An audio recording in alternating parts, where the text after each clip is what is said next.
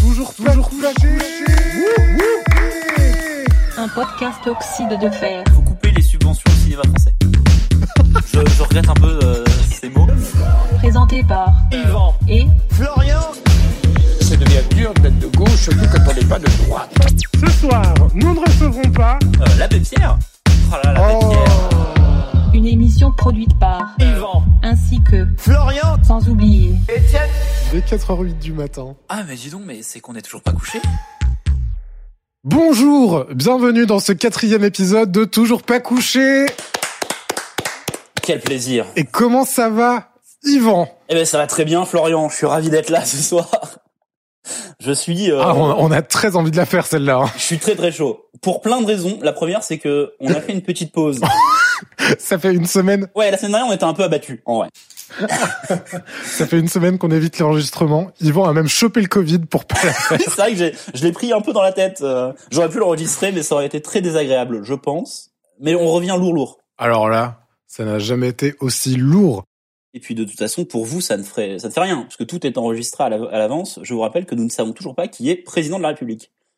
Là, on est entre les deux tours actuellement. Tout à fait. Euh, nous en sommes au quatrième épisode de ce podcast et aujourd'hui nous allons parler de l'épisode du 2 décembre 2006. Tout à On fait. a un peu sauté des semaines, on est passé de fin septembre à début décembre. Ouais, on a, on a sauté quasiment cinq épisodes. Ouais, parce que euh, les invités nous intéressaient pas trop. Il y a une émission sur laquelle on s'était arrêté, mais finalement il manquait des extraits, il manquait des invités, c'était un peu chiant. Donc on a, on est passé au 2 décembre avec ses invités. Chevalier Las Palais, François Hardy, Monsieur Azouz Begag, Diane Kruger, Vladimir Boyer, Michel Lepoix, Vincent Delarme, Michael Grégorio, Nathanaël Técher, Sophie Talman, Un bien beau plateau. Encore beaucoup de chanteurs. Encore beaucoup de chanteurs et juste beaucoup de gens.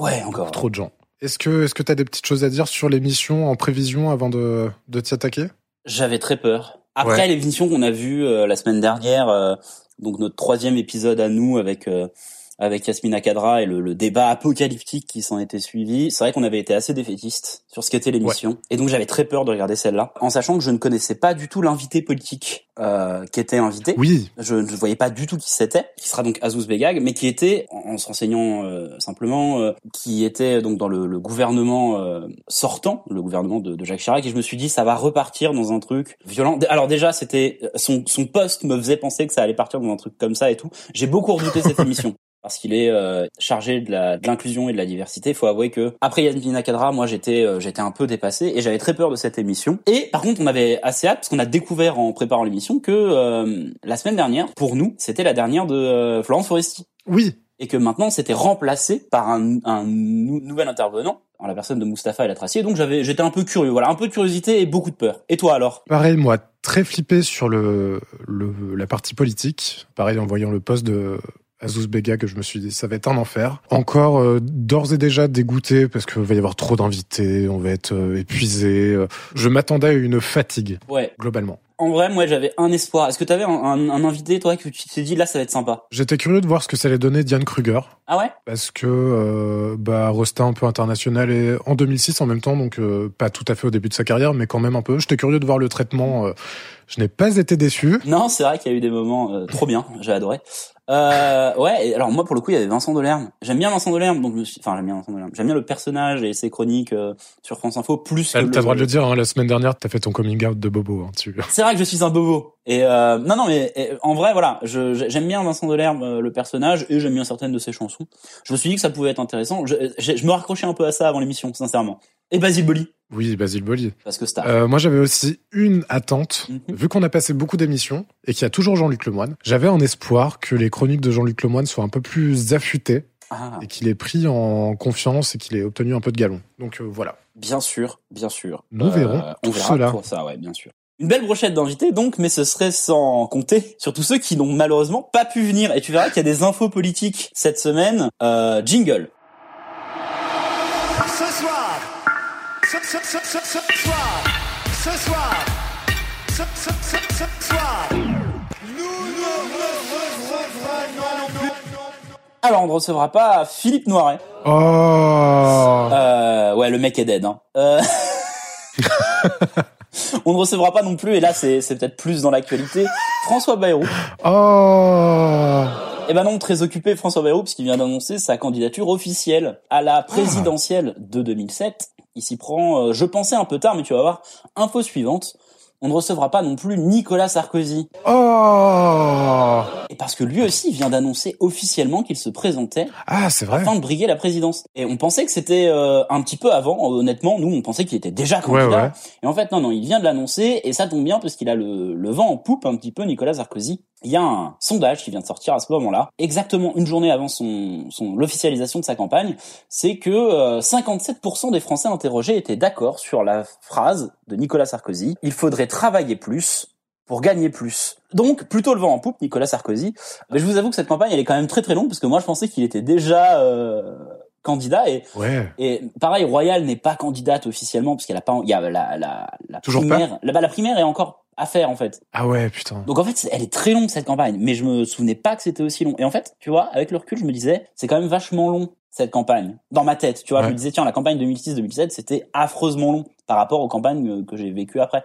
Et en fait, elle l'était quoi, parce que là, pff, voilà, c'est les, les seules personnes qui n'ont pas pu venir aujourd'hui. Donc du coup, là, on a les trois têtes d'affiche de la campagne 2007. Royal, Sarkozy, Bayrou avec le modem. C'est ça. C'était c'est- les trois... euh, C'est fait. Et et- et il y a encore euh, Jean-Marie Le Pen et tout le monde est encore traumatisé Ouais. de 2002 en se disant est-ce que c'est possible qu'il fasse de nouveau les- le- le- l'exploit de, de passer au second tour Euh, en sachant que moi je me souviens très bien que c'était pas le cas et que euh, il fera un score dérisoire par rapport à 2002 euh, parce qu'il fait pas une, il fait pas la même campagne. et par rapport à 2017 et 2022. Oui, exactement. Et D'ailleurs, il passera la main tout de suite après celle-là. Effectivement. Pourquoi ils sont plus Ok. C'était donc les invités que nous n'avons pas pu recevoir ce soir. En revanche, nous allons recevoir tout de suite sur le fauteuil. Enfin, pas sur le fauteuil d'ailleurs, ils restent à leur place. Ouais, parce qu'ils sont deux alors qu'il y a deux fauteuils en vrai.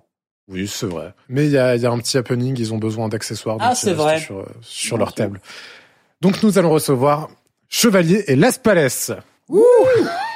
C'est quoi ton retour Parce qu'on sait que t'es un, un très gros euh, client de Rire et Chanson et que et que t'adores un peu toute cette époque d'humour. Euh, Chevalier Las Palais, c'est quoi pour toi Pour moi, c'est, donc pour rappel, j'ai été éduqué, non pas seulement par mes parents, très peu, par la télé beaucoup plus. Oui, hein, ça, oui. Par Les Grands du Rire, présenté par Yves Lecoq, les dimanches sur France 3, absolument. Ah, d'accord. C'est lui ton, c'est ta figure paternelle, euh, Yves Lecoq. Oh, ouais, exactement. Ok, ok.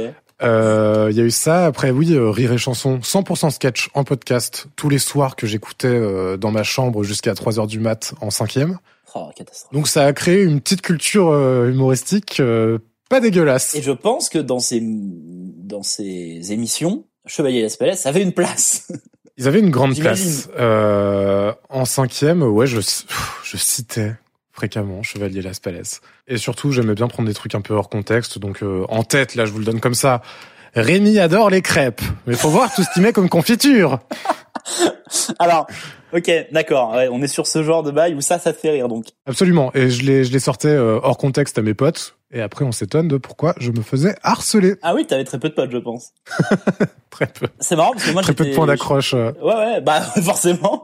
Euh, euh, Mais si on avait été dans le même collège, on, s- on aurait peut-être été euh, Ouais. meilleurs potes dès le début. oh, non. Très peu. Tu m'aurais C'est- tabassé. Ah, d- n- peut-être, peut-être. Je t'avoue que peut-être.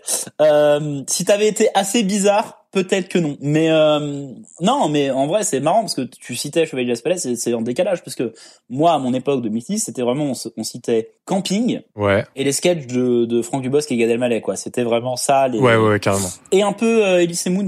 qui Ouais, avait sorti ouais, un Kevina, spectacle un peu. euh. Voilà, ouais, euh, les petites annonces principalement. Ouais, ouais. Donc euh, ouais, ouais, non, t'étais en décalage par rapport à ça. Si t'étais toujours avec Chevalier Las Palais et la Slim Camille. Ah oui, non, euh, non, j'étais déjà très Merci ringard. Camille euh. de- Bah, j'avais- J'avais aussi, euh, j'avais aussi les rêves de Dubosc et des trucs un peu euh, modernes, mais je- j'ai- j'avais quand même un gros ancrage dans les trucs. euh, Oui, mais tu. Des années 80, voire avant, euh. Si tu venais à citer ces personnages-là, euh, enfin ces, ces sketchs-là, c'est sûr que les gens les, les avaient pas, quoi. Oui, oui, oui, complètement. Ouais. Et ben énorme. Euh, du coup, t'as dû adorer cette euh, interview parce que moi, premier truc que j'ai noté, c'est que toute l'interview, on dirait un sketch. Mais en fait, je pense que juste une conversation entre eux, on dirait un sketch. Hein. Mais parce que C'est leur- comme ça qu'ils ont commencé l'humour. leurs sketchs sont juste des conversations pas si drôles. Oui, vraiment, C'est un ton, en vrai. vraiment.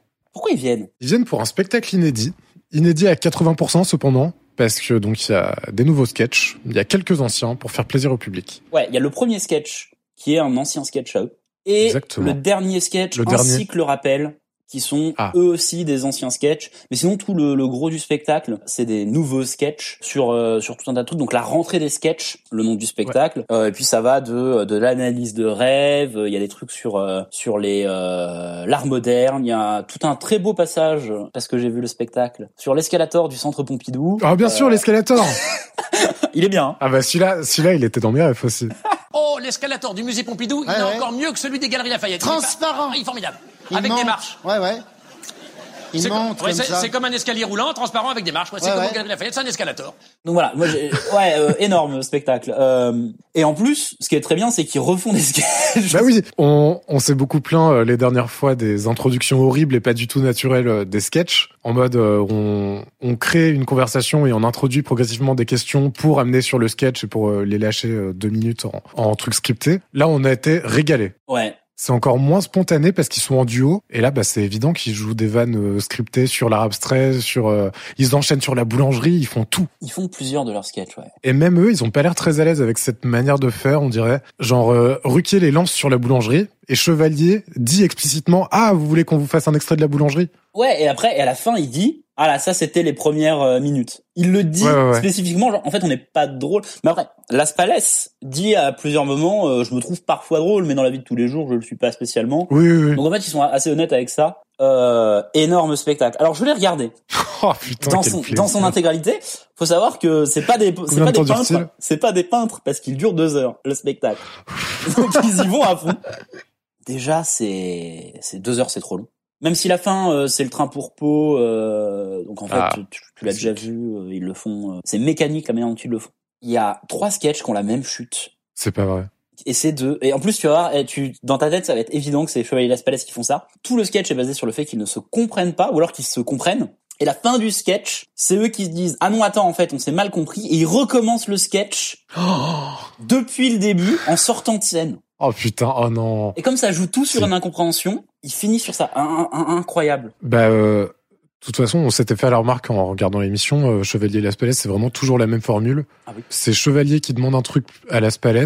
Et soit ils se comprennent pas, soit Las Palais tient son rôle très à cœur, euh, dans son rôle de boulanger par exemple, et lui demande d'être plus précis. Ouais. C'est pareil avec le train pour Pau, c'est pareil avec la terrasse fumeur ou non Ouais, fumeur. bah, c'est, il euh, est dans c'est que ça. le spectacle, la terrasse fumeur non Ouais. fumeur, et c'est exactement ça. C'est eh ben un client qui demande des trucs incro- improbables et, Ouais. euh, et pas réalistes, et le le, bah, le serveur qui essaye de, de faire le- au mieux possible en donnant des informations un peu pétées. Donc la boulangerie c'est ça, tout est ça en fait. Et quand c'est pas ça, c'est des incompréhensions où ça finit sur ah non attends c'est mal compris, on reprend depuis le début. Oh putain. Mais j'ai rigolé à une- une de ces fins en fait Ouais. ça parle de remariage et très vite Ok. ça devient un embroglio de- d'un un frère qui s'est marié avec la femme de son l'ex-femme de son frère donc Mhm. et son frère à lui s'est marié avec son ex-femme à lui en sachant que les Ok. deux étaient sœurs aussi. Ok. Ce qui fait qu'il y a des cousins et des demi-frères et des demi-sœurs dans tous les sens qu'ils ont eu des enfants. C'est un bordel Ouais. monstre et ça marche. Mm, Et à la fin, en fait, il demande à quelqu'un du public, vous avez compris Et la personne répond non. Et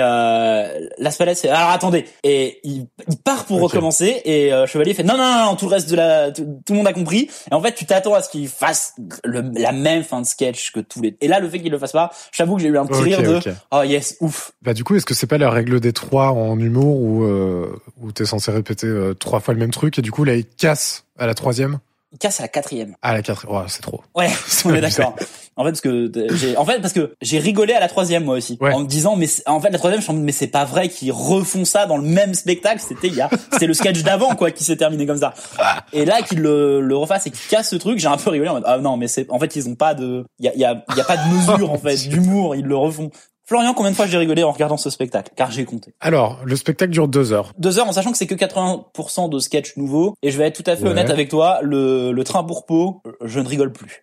c'est, Ok. c'est mort que Ok, je rigole d'accord. du train pour Pau. Euh, je rigolais quand j'étais petit, maintenant Même pour pas moi, un ça petit va. souffle du nez. euh, ok. Ah, je t'avoue que la phrase euh, ça m'arrange pas la couchette euh, couple car je suis seul et de même sexe Quand même. euh, me fera toujours un peu un peu plaisir, mais j'ai pas rigolé parce que je la je la je la voyais venir. Si tu veux. Si je fais le petit calcul, moi quand j'écoutais des sketchs euh, à rire et chanson, Et c'était on a des sketchs le de même humour. de cinq de cinq minutes, sachant que je suis bon client.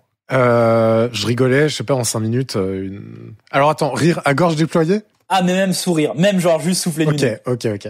Mais on va dire une dizaine de fois. C'est un petit peu moins. C'est sept fois. pour être tout à fait honnête. En deux heures, t'as rigolé cette fois. Ouais, donc les deux, les Ah, Ah, deux parce fois- que moi, je disais, je disais que je rigolais Oui, dix fois oui. en cinq minutes. Oui, oui, c'est pour ça. t'es- On est sur un les les deux euh, donc les- le, le fait qu'il recommence depuis le début un sketch une troisième fois m'a fait crever de rire. Honnêtement, j'étais en mode c'est pas possible en fait. Euh, le fait qu'il euh, qu'il le- qu'il fasse un faux recommencement en demandant ça m'a fait rire aussi. Il y a deux trois autres répliques qui m'ont fait rire parce qu'elles m'ont pris par surprise. Il y a la réplique dans le sketch sur les Césars. C'est vrai que Michou il l'a pas eu lui le César. Et je, elle m'a pris de, mais une Je surprise. comprends. je comprends. Donc Blue Michou, hein, euh, pas Michou, le Bien sûr. youtubeur euh, des V-Bucks, mais euh, mais moi j'ai pensé à au youtubeur. Je t'avoue que j'ai plus la rêve de de Blue Mi- de, de Michou le youtubeur que de Blue Michou. Donc la la phrase, c'est vrai qu'il a pas encore eu lui, le César. Euh, Michou m'a fait rire. Yo les petits potes tournent c'est Michou, j'espère que vous allez bien. Moi ça va nickel aujourd'hui les amis. On continue la recherche du Dracofeu Shiny. On, va la voir. Ah oui, on va la voir. Pokémon. Non, c'était pas drôle. Il y a un sketch très très long sur un débat Sarkozy Royal. Oh putain, ah ouais, quand même. avec euh, Landru déguisé en, en royal, euh, c'est très élégant, et euh, Chevalier déguisé en Nicolas Sarkozy. Un sketch très très long et où la blague c'est que euh, François Mimolette, s'ils n'ont pas le droit de dire les noms, est un mec un peu mou. Ah, un peu engagé quand même. Ouais, non non, bah alors pour le coup pas très engagé parce que c'est vraiment euh, tout le monde tout le monde en prend pour son grade. Oh, ah oui. Ah bah ça, Ouais ouais ouais. En tout cas euh, affreux spectacle C'est vrai. et je crois que je crois que Giscard a fait une crise cardiaque dans celui-là aussi. Est-ce que, Voilà. en dépit du Ouais. fait que t'es pas vraiment ri, est-ce que t'as quand même passé un bon moment Les 40 premières minutes, je trouvais ça un peu charmant. Ok. Voilà, parce que c'est le, c'est le sketch de la boulangerie, c'est le sketch de, c'est des sketchs que je connaissais un peu et que euh, le fumeur, non fumeur, bon, bah, qui finit, hein, je rappelle par, bah, écoutez, je vais revenir demain. Ah, d'accord, je vous réserve une table en fumeur ou non fumeur, hein. C'est le troisième. C'est le vraiment, c'est le troisième. Euh, m'a fait un peu rire. M'a fait un peu plaisir. Pas rire, parce que voilà, mais m'a fait un peu plaisir de me dire, oui, bon, c'est un humour qui me fait pas rire, mais laissons-les faire. Non, ne les laissons plus faire au bout de, de, d'une heure et demie. En sachant que le sketch euh, du débat dure pff, bien 20 minutes. Oh putain. Ouais, non, c'est très long. Ok. En regardant l'émission, j'ai j'ai quand même trouvé un truc merveilleux. Il y a Ah que oui. cette émission qui permet ça. C'est de voir. Il y a un monde dans lequel c'est arrivé que Diane Kruger Oui. rit sur le sketch de la boulangerie Oui, de Chevalier oui. Laspalès. Oui, oui, ça par contre on est d'accord, c'était un très bon moment. Merci à cette émission Oui, pour oui, ça. bah quoi. c'est- c'est c'est un... Ouais, je, vais, je l'ai écrit. Kruger a l'air ultra fan. C'est incroyable. Et Ruki aussi à la fin, euh, à la C'est fin du tellement sketch sur la vrai. boulange, il dit euh, Oh, c'est tellement vrai. Il y a trop de pain maintenant, mais... Oh Ils font leur sketch et ensuite il y a, il y a un happening. Il y a un punning buzzer. Ouais, les baisers, comme les- euh, l'appelle Laspalès, qui est très fin. Bien sûr, tout de suite, bah oui. Euh, pourquoi ils, ils ramènent des buzzers, Florian On leur montre des images qui sont censées leur parler, euh, leur évoquer des, des faits de leur vie, et ils doivent buzzer pour donner le contexte. Et Très peu engagés. Ils ont l'air d'en avoir rien à battre. Ouais, ouais, ouais. Mais c'est marrant quand même, j'avais oublié à quel point cette émission avait euh, autant de happening. Ouais. Pour moi, c'était, euh, enfin, c'était surtout des, des conversations, des interviews, mais il y a vraiment quasiment à chaque fois des happenings. sur les premières surtout. Moins après, un peu moins après, mais déjà Tim Seed chante, euh, Garou euh, faisait de la guitare, etc. etc. Bah, Garou, il a fait la Et- totale, Oui, ouais, voilà, ouais. c'est ça. Et là, euh, Laspalès et, et Chevalier, parce qu'il reste pas longtemps peut-être. C'est peut-être pour euh, capter euh, rapidement l'audience au début euh, et les faire rester jusqu'à la fin. Et j'ai l'impression que ces, ces invités-là sont pour donner un petit peu euh, de légèreté. Donc c'est là que tu mets le jeu rigolo. Enfin, le jeu rigolo. Ouais, c'est là c'est que tu ça, fais ouais, le show ouais. vraiment, parce que juste après, ce sera beaucoup plus sérieux. Donc je sais pas si c'est pour engager le téléspectateur, mais en tout cas, c'est pour avoir une partie tranquille, euh, ensuite euh, une partie politique, et après ça, une partie euh, culturelle, beaucoup plus Ouais, ouais, ouais. posée, euh, ambiance tarata, pas taratata, ambiance... euh, ambiance euh, euh, Scandale, danse de vandale. voilà ça. Non, euh, mince, comment ça s'appelle euh, Tadei Ah, euh, ce soir ou jamais Voilà, tu vois, c'est euh, en vrai c'est beaucoup plus Ouais, ouais, posé ouais. à la fin, il y a beaucoup moins de de- d'engueulades et tout Ouais, ça. Donc effectivement. c'est vrai qu'il y a un rythme en fait dans cette émission. Bon point par rapport à la Ouais, tout compte première. fait. euh, qu'on- non mais en vrai, je... ça commence à ressembler à on n'est pas couché pour de vrai. Ouais, de plus en plus, ouais. ouais. Ouais, ouais, ouais. Euh, bon, ça, ça montre des photos de leur lycée, des villes où ils ont vécu, euh, une paire de collants, parce que Ah ouais. Chevalier a une passion pour la photo euh, un peu sexy. Évidemment, il demande à Diane Kruger si elle est Ah intéressée. oui, ah horrible. Euh, Chevalier dit euh, Vous verrez, je suis très gentil. Elle est hyper embarrassée. Elle dit Pourquoi pas Et Chevalier dit Ah, merci Laurent hein, de m'avoir Ouais. arrangé le coup. euh, Horrible. on fait comme d'habitude la petite enveloppe. Ouais, horrible, C'est- horrible. infernal. Et, et c'est après heureusement que c'est la seule fois où Diane Kruger sera embarrassée par le fait qu'elle est jolie Ouais. Mm. euh, dans cette émission. La seule. L'unique. On est Euh. sauvés. Ouais, bah alors là, il y a, néanmoins il y a une image de David Bowie à un moment On apprend que, je- que Las Palais est fan de Bowie. et il dit, je m'en- euh, il m'a beaucoup inspiré sur scène. Quoi Il dit entre autres, Bowie craque une allumette et tout s'embrase. C'est beau. Donc bah, exactement Las Palais en fait. Ah, on lui parle de, non, on lui parle de son rôle de Landru Oui, et on lui a dit ah ça vous a un peu collé à la peau. Euh, je le considère encore comme un putain de malade moi Las Palais donc oui ça lui a collé à la peau. alors moi je le considère comme un putain de malade sans avoir vu euh, Landru. hein. Ah parce que toi t'as juste vu euh, le Paris. Oh putain, oui, c'est vrai. Oui, oui, Voilà, non, mais bah ça oui, vient oui, de là, bien sûr. effectivement. Et c'est vrai qu'il a, eu- il, il- il fait bien le, le taré. C'est pas moi, hein. c'est elle. Hein Tu fumes, hein, salope Hein Tiens, t'as pas honte Pas bien. Hein Pas bien. Je, je vous ai bien eu. Euh, Je me suis rendu compte d'un truc dans cette interview et en regardant le spectacle. En fait, mais ils me mettent mal à l'aise. mais dans le bon Ah ouais. sens. Mais dans le bon sens pour le coup. D'accord, t'es t'es déçu en bien comme les Suisses. Non, Ouais, euh, un peu The Office. Hmm, D'accord, Ah, je suis ah ouais. vraiment en train de comparer euh, Las Wow. Palais- euh, Chevalier Las Palais à The Office, mais Ok, mais alors, quel rôle aurait Chevalier c'est Michael Scott. et Las Palais Ça me paraît évident que c'est Dwight. Oui, d'accord. ouais, c'est- Bien sûr. Bah, je veux voir ça. Pourquoi ils ont pas fait ça dans le bureau ah ouais, plutôt que Berléon là. C'est- Je déteste. Bah ouais, putain. Ah, faut savoir que je J'ai hâte d'avoir déteste des Berléon. Il émissions arrive avec bientôt. Berléand. Il arrive bientôt. Il y en a une qui arrive bientôt. Oui, Ah, je le hais. j'ai très hâte. Francis Berléand là. euh, La dernière photo, Ah oui. c'est une photo de Rosine Marga, directrice du cours Simon, là où ils se sont rencontrés. Ouais. Et là, bam, surprise, elle est invitée. et euh, À chaque fois, putain, c'est c'est hyper douloureux. Moi, ça me fout un coup dans le sternum. ouais, c'est vrai. Quand ils invitent des gens comme ça, après en avoir parlé tout de suite. Ouais, mais en fait, ce qui est cool, c'est que euh, pour l'instant, on a eu que des moments où Patrick Timsit est en mode ah oui, elle est adorable, euh, super nana, euh, pas euh, genre bon, on se voit plus beaucoup parce qu'elle est à moitié morte, tu vois. Oui, tu m'étonnes. Et là, bah pareil, euh, ils disent que du bien de. Oui, ils auraient pu Roselyne, dire, euh, euh, ils auraient pu dire, oh putain, elle était Roselyne chiante quand Marca. même. Ouais, ouais, ouais. Et elle arrive, euh, donc la directrice ouais, du cours Simon. Euh, pas très intéressant ce passage, honnêtement.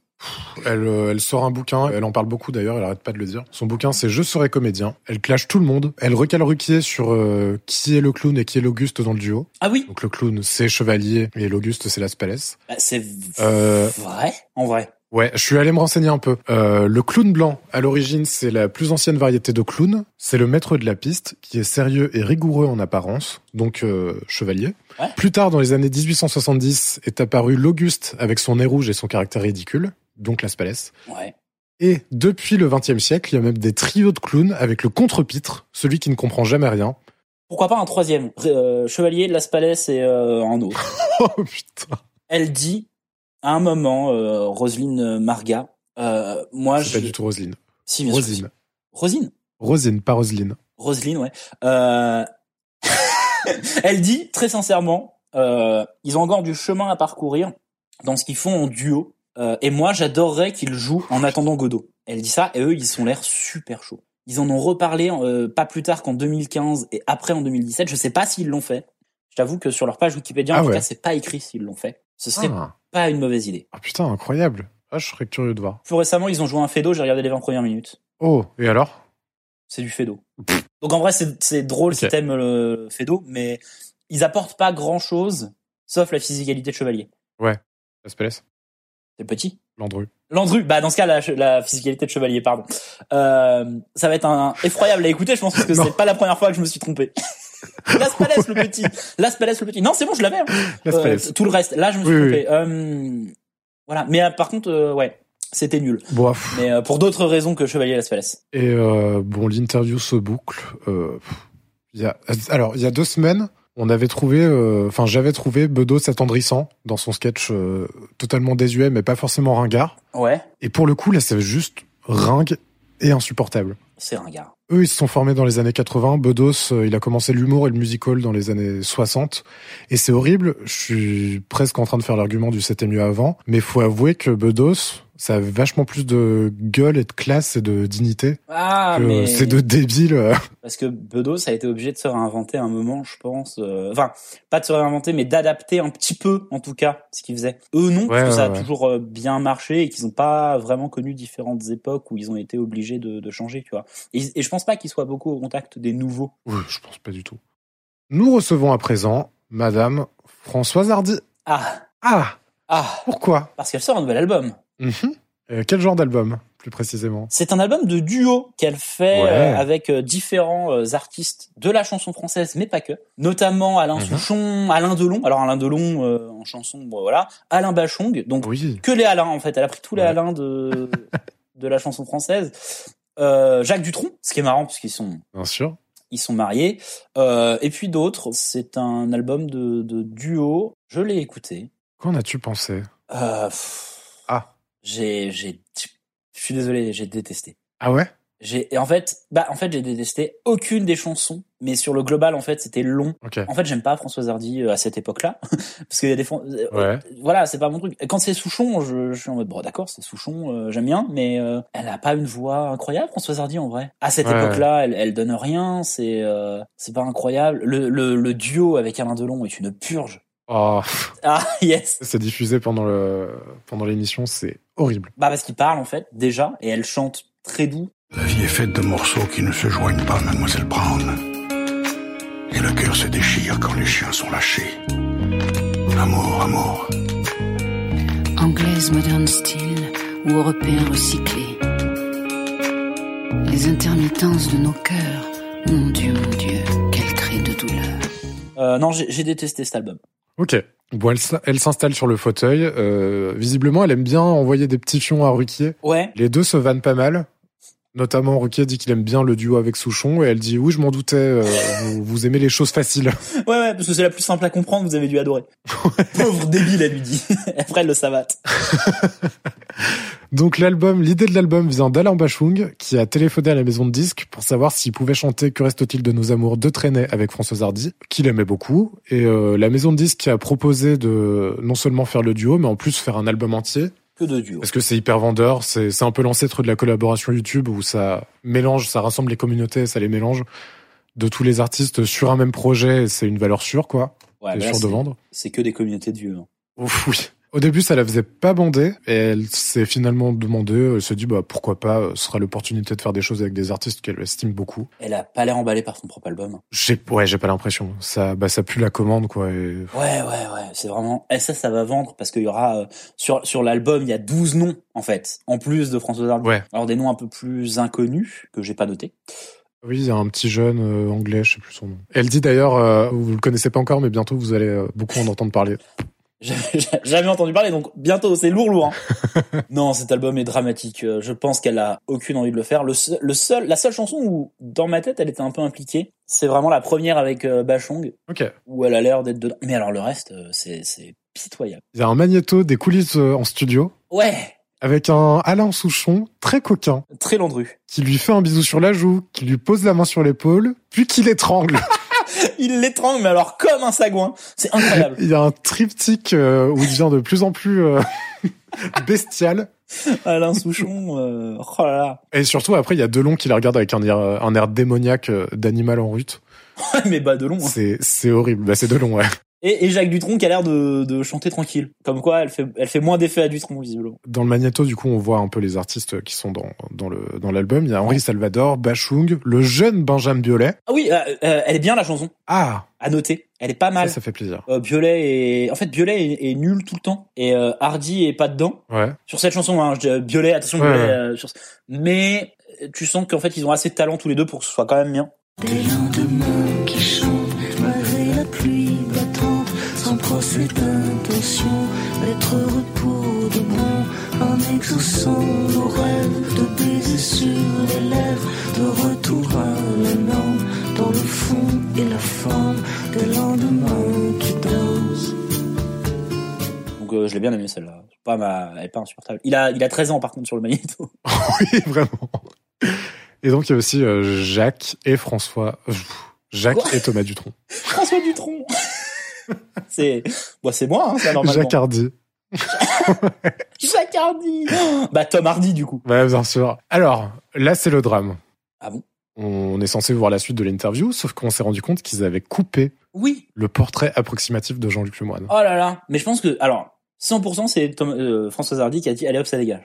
Ah ouais, tu penses C'est c'est une théorie que je mets sur le plateau. Oui. J'en sais Je- rien parce j'en que suis les, persuadé. les émissions, euh, les émissions, elles sont pas postées depuis euh, depuis 2006, bien sûr, sur YouTube, ça existait à peine. Et je, je pense juste, Oui, non, mais juste, ils l'ont peut-être pas sauvegardé. hein. ouais, je pense juste que qu'il y a vraiment des trucs qu'ils ont perdus ou je sais pas quoi. Parce qu'on a ou- découvert. enfin, ouais, je sais pas. En commençant cette émission, qu'il y a vraiment du lost media sur, euh, sur On n'est pas couché. Ah ouais, c'est terrible. Il manque beaucoup de choses. Donc celle-là, peut-être, elle est passée à la trappe, ouais. Je suis un peu dégoûté d'ailleurs pour euh, l'émission de la semaine prochaine, on en parlera, mais il manquait un invité euh, politique. Ah, le Ça m'aurait JC. bien fait plaisir. Le, le J, c'est Le le, C. JP. Ouais, le J, c'est le P. Le JF. Attends, le J, c'est le C. Oui, le J, Le c'est le C. Jeff. Le Le Jeff, Jeff, c'est le C. Ouais, le Jeff, c'est le cop. Mais. ça spoil. Ben, on s'en fout, il est pas là. Euh, Ouais, de toute façon, il, il reviendra plus d'une fois dans cette émission. Oui, sans doute. Euh, ça parle mal de la star, Mais, dis euh, donc. Alors attends, attends, attends, parce que sur le portrait approximatif, Ah, t'as des infos euh, Ah en non. fait, j'ai contacté Jean-Luc Lemoine Ah oui, bah oui, bien sûr. D'accord. et pour nous, il va faire en exclusivité le portrait approximatif qu'il aurait dû faire, euh, qu'il a fait dans l'émission et qui a disparu. Attends, mais tu vas, tu vas jongler là, non Alors pour info, il vient de me montrer quelque chose sur lequel il, il peut envoyer des sons, donc la soundbox. Euh, c'est un bordel. eh bien, Ça va allons-y. être démoniaque. Alors je vous préviens, ça risque d'être très long et mal branlé, bien sûr. Donc une chronique de Jean-Luc De Lemoine. Jean-Luc, ouais, c'est ça. Ah, Jean-Luc. et je vais tenter l'imitation. Françoise Hardy, bonsoir. Vous êtes chanteuse, mais peu de gens le savent. Vous avez commencé votre carrière dans un tout autre domaine. Absolument. En effet, avant de chanter des tubes comme tous les garçons et les filles, vous avez été championne du monde de pêche à la ligne. Ah oui, c'est vrai. Ça se passait très bien, jusqu'au jour fatal. J'ai attrapé je ne sais quoi à un certain moment. Ce je ne sais quoi, comme vous le dites, c'était un énorme poisson. Mais suite à ça, vous avez ressenti un blocage dans votre passion. Arriverai-je un jour à nouveau à prendre du plaisir à pêcher maintenant que j'ai atteint tous mes objectifs Vous avez essayé de reprendre votre activité, mais comme vous le dites vous-même, Ça n'a pas marché du tout. après une longue descente aux enfers, vous vous êtes confronté à la dure réalité et vous avez trouvé refuge dans l'addiction. J'avais pris de la cortisone. Ma question est la suivante. Quel regard portez-vous aujourd'hui sur cette période J'ai un peu honte. On vous comprend. D'autant plus que vous avez ensuite enchaîné avec de nombreux problèmes médicaux. Vous avouez vous-même avoir souffert de... Des reflux gastriques permanents. Heureusement, à cette époque, vous rencontrez votre compagnon de toujours, Jacques Dutronc. Il a quand même eu pas mal de difficultés avec moi. Vous découvrez le monde de la chanson à ses côtés. Vous vous mettez à écrire, composer, interpréter, ce qui vous permet d'exorciser votre passé douloureux. Ça m'a donné la, la direction. Vous êtes ici sur ce plateau ce soir pour notre plus grand plaisir. Vous avez retrouvé toutes vos qualités et maintenant nous vous en remercions. Les gens qui travaillent avec moi sont bien placés pour le savoir. Toutes vos qualités, sauf la modestie visiblement. Dites-moi, Madame Hardy, vous seriez pas un poil mégalo sur les bords On l'est encore plus en vieillissant, vous savez. Je comprends votre exaspération, surtout qu'on vous confond souvent avec d'autres chanteuses célèbres. France Gall, Sylvie Vartan, Jane Birkin et parfois même Vanessa Paradis. C'est vrai, Paradis par Hardy, ça se ressemble vachement quand même. J'en ai d'ailleurs fait les frais tout à l'heure en loge. Je vous ai appelé Françoise Paradis et vous... Il m'avait dit de dire Hardy. Voilà C'était votre portrait approximatif. Est-ce que vous avez un petit mot à faire sur cette chronique Ça n'a pas marché du tout. Merci beaucoup Françoise Hardy. Au secours. Ah, Ah, c'était merde. si long. C'était très, c'était très très long, mais c'était très très bien. Ah. Ah bah je suis content qu'on l'ait Merci pas- Jean-Luc. hein. Ah bah Jean-Luc, alors en vrai, on- et pourtant on est dur avec Jean-Luc. Ouais. Euh, là, il nous a fait plaisir. Bon, c'est c'est parfait. Putain, tu t'es fait chier quand même. Quasiment tout est issu de- d'une interview assez à vous. ok, bah donc ça c'était, le... on l'a finalement. euh, On l'a. Incroyable. Merci Jean-Luc. hein. Bon, euh, revenons à l'interview. Il y a encore un échange hyper euh, passif-agressif entre Ruquier et Hardy. Ruquier lui dit euh, Je me suis penché sur votre parcours, je me suis rendu compte que je vous connaissais mal. En fait, vous avez l'air d'une nonchalante, d'une paresseuse, mais vous bossez vachement. Euh, Ça, je- vous vous êtes jamais arrêté alors que vous avez dit que vous alliez vous arrêter plusieurs fois, mais en fait jamais. Et euh, elle dit non non, je l'ai dit une fois, mais parce que j'en avais assez de faire des émissions comme la vôtre par exemple. C'est mais c'est une violence. En vrai, il s'apprécie pas. Ça se ça se sent. hein. Ouais, je crois qu'il y, a un- il y a un truc bizarre. euh. Ouais, ouais, ouais. On remonte euh, une de ses premières télés. Alors, ça, j'ai fait mes petites recherches sur le sujet. Ah, bon, alors là. Alors, on... un extrait de sa jeunesse qu'elle a absolument pas envie de voir déjà. Oui. Que Ruquier lui balance évidemment à la gueule, donc encore euh, ça participe à leur euh, relation un peu merdique. C'est dans l'émission Le Petit Conservatoire de la chanson. Elle a été interviewée à 18 ans et on voit aussi d'ailleurs son passage à l'Eurovision euh, en 63 l'année d'après. Et euh, donc le petit conservatoire de la chanson, c'est assez incroyable. Ils font à un moment euh, l'analogie avec la Starac. Mm. Euh, donc c'est une émission avec des, des jeunes talents euh, chanteurs, machin. Elle dit qu'elle n'est pas tout à fait d'accord parce que pour elle, dans le petit conservatoire à l'époque, dans les années 60, il s'agissait de mettre en avant les particularités de chaque chanteur, alors qu'à la Starac, ils se ressemblent tous, ils sont Ils très... chantent un peu tous pareil, ouais. euh, Ouais, c'est ça. C'est vrai qu'elle dit ça. Euh, donc c'était d'abord une émission radio, puis télé, sur une idée de Sacha Guitry. Insérez voix d'Isabelle Mergo Oh oui, qui dit euh, là, Sacha faut le Guitry. faire, faut le faire.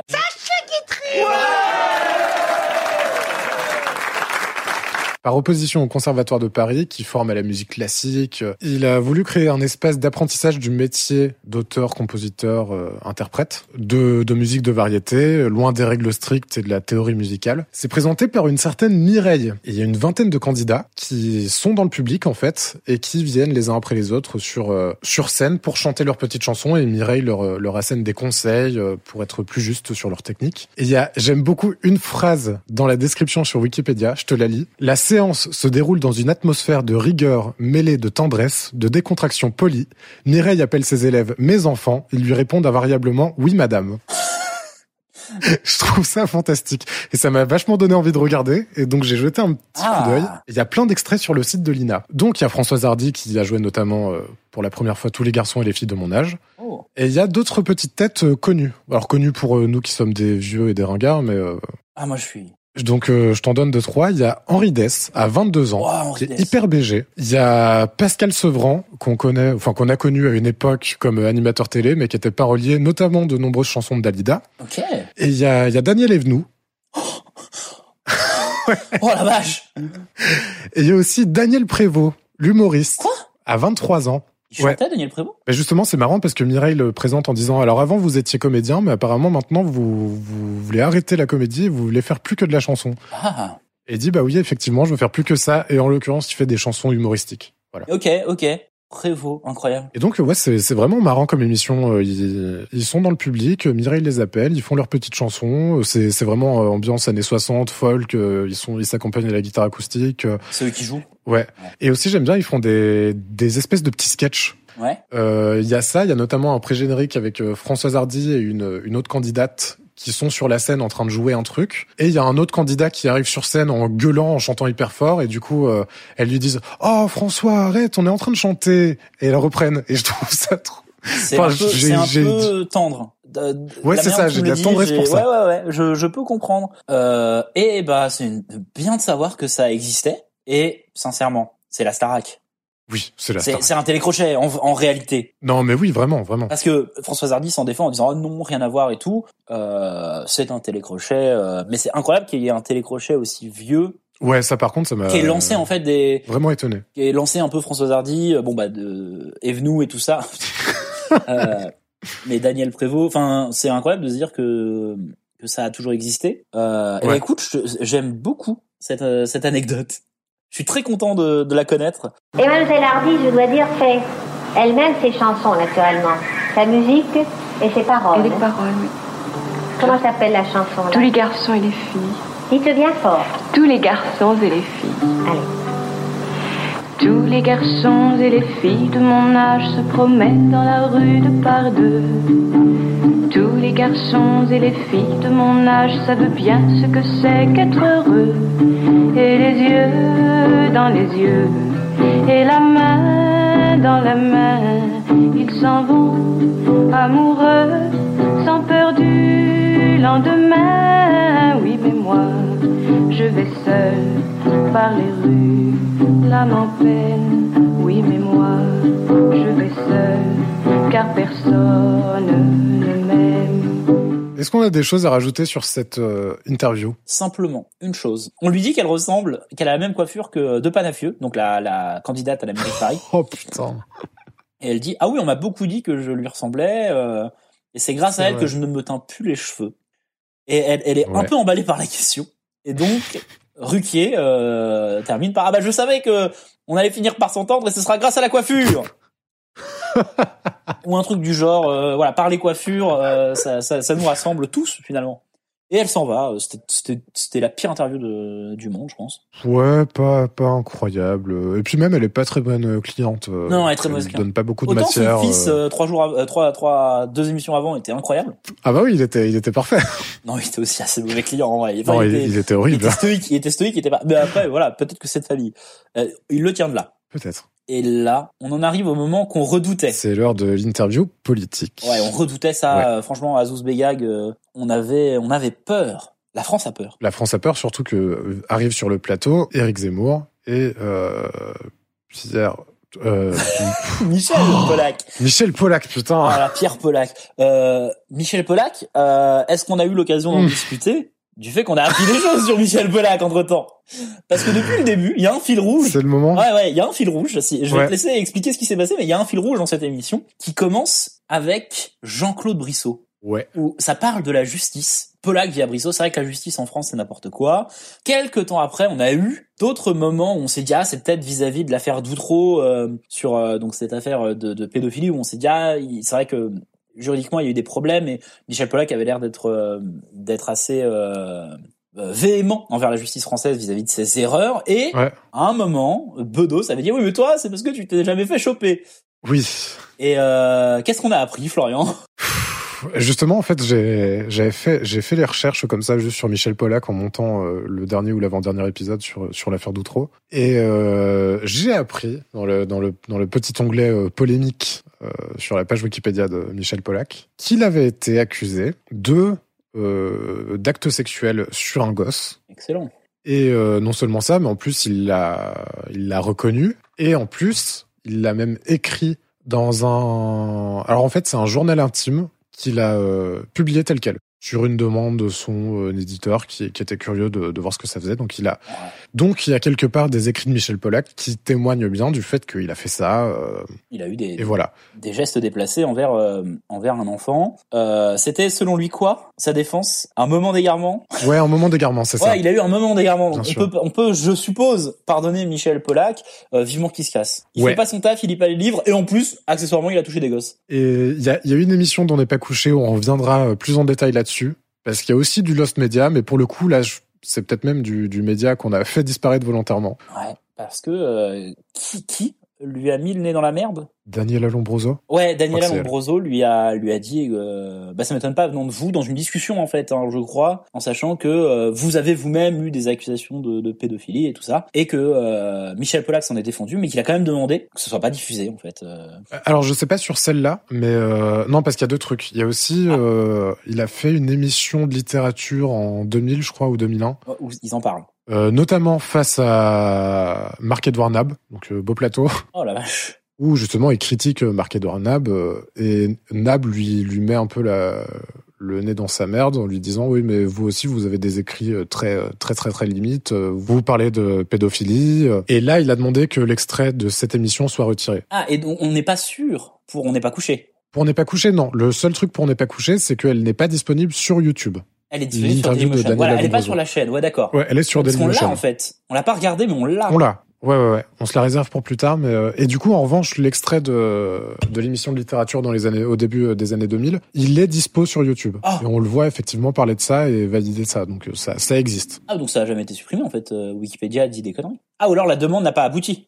Non, non, ça n'a pas été diffusé, mais, ils ont c'est récupéré les rushs disponible, quelque euh, part. Ouais, d'accord, ok, ok. Donc il y a des- il y, a des moments où voilà. Donc Michel Polac, euh, qui était déjà pas notre chroniqueur préféré, arrive à être Bah ouais, notre le- un chroniqueur que j'aime moins qu'Éric Zemmour. c'est terrible. C'est horrible. Pour vous dire à quel point cette émission nous met mal à l'aise parfois, il y a un chroniqueur qu'on aime moins qu'Éric Zemmour. Alors politiquement, euh, on en pense ce qu'on en veut, mais au moins il a pas touché de gosse. Ça se défend. Ah, c'est le plus, c'est honnêtement le plus, le plus beau, co- le plus beau compliment que je ferais, je pense, de ma vie avec Zemmour. C'est comment il a pas touché de gosse. Euh, et donc ils arrivent pour Azouz Begag. Qui est Azouz Begag Ministre délégué à la promotion de l'égalité des chances de 2005 à 2007 dans le gouvernement Villepin. Voilà. Donc sous, sous Chirac avec Villepin, euh, il est en train de terminer ce qu'il a appelé le Tour de France de l'égalité des chances, Exactement. euh, dans lequel il rencontre des chefs d'entreprise notamment. Pour parler de la diversité en entreprise. Voilà. euh, Et tout de suite, il, il tient à remettre en place quelque chose. C'est que c'est pas Mhm. uniquement pour les, la diversité dans le cadre de l'immigration. Exactement. Euh, mais ça parle aussi pour les gens plus âgés et les gens euh, et les femmes. Les aussi, femmes, qui sont les pas- personnes handicapées, les personnes sans emploi qui ont plus de 50 berges. euh, Ouais. Et en fait, il dit, bah là, en fait, avec, avec tout ça, il y a 75% des, des Français interrogés qui sont pour l'égalité des chances. Ouais. Parce que ça ne touche pas que l'immigration. On pourrait penser à l'époque que c'est communautariste euh, à mort et que ça touche uniquement une certaine euh, tranche de la population, parler de diversité dans les entreprises. Mais en fait, il- lui, ce que- sa mission, en fait, ça a été de montrer que tout le monde peut être inclus dans la diversité, euh, parce qu'il y a plein de gens qui sont dans des inégalités euh, face à l'emploi. Donc du coup, le- le- il y a un échange de 3-4 minutes avec euh, Ruquier où ils balancent un peu les mêmes idées chacun de leur côté sans se comprendre. Ouais. Donc Ruquier insiste pour le faire dire que c'est surtout pour euh, la diversité des, des personnes, euh, des jeunes issus de la- de l'immigration. Bégag donne ses arguments en disant ben non, euh, c'est aussi les femmes, les personnes handicapées, machin. Il dit, il explique que lui en fait, euh, il a été frappé en arrivant à l'Assemblée nationale de voir qu'il n'y avait pas de femmes. Et Ruquier lui dit, vous allez pas me faire croire que votre tour de France des entreprises, c'est parce qu'on recrute pas de femmes, on le fait déjà, etc. Et Ruquier d'ailleurs dit, je vais finir par croire euh, Monsieur Sarkozy qui dit que vous êtes Monsieur Gag et non pas Monsieur Bégag. Et là, il se passe un truc qui va définir, je pense, tout ce qui va se passer par la suite. Azus Ouais. Begag est un crack. Il prend ça à la rigolade et il renchaîne avec Il a des l'air très blagues. facétieux. Et, et Ouais. en vrai, il a, ouais, il est, il est impre- il est intestable en fait. Il est très calme et il, il dévie tout sur des Ouais, blagues. ouais. Et ensuite, une fois qu'il a fait sa blague et qu'il a pas mal pris le truc, il va vraiment reprendre ce que lui dit son interlocuteur, mais en en discutant euh, plus calmement. C'est-à-dire qu'il va jamais, euh, il évite tous les pièges classiques de ce genre de situation. Et là, il le fait une première fois et ça va définir tout ce qui va se passer par la suite. Et donc, Éric Zemmour et Michel Pollack arrivent. Je défends le, le sort de tous les gens qui veulent s'agripper à l'ascenseur. Je crois que je vais social. appeler du renfort. J'appelle Michel Oh non. Pollack et Eric Zemmour. Oh non Et- Il y a un truc euh, sans lui, mais en fait tu dis sans lui, mais là il y a un truc horrible, c'est que le plus sympathique des deux, ça reste Zemmour maintenant. Je déteste, je déteste. Oh, ça se voit qu'il y a depuis des gosses maintenant qui tu me le dis. Il y a un peu de fil à retordre euh, avec, euh, avec Monsieur Bégac. Eric Zemmour, vous le connaissez évidemment. Ah ben, euh, je l'apprécie même beaucoup. Il est talentueux, vous avez Oh, vu ça, mais vous alors avez eu du mal.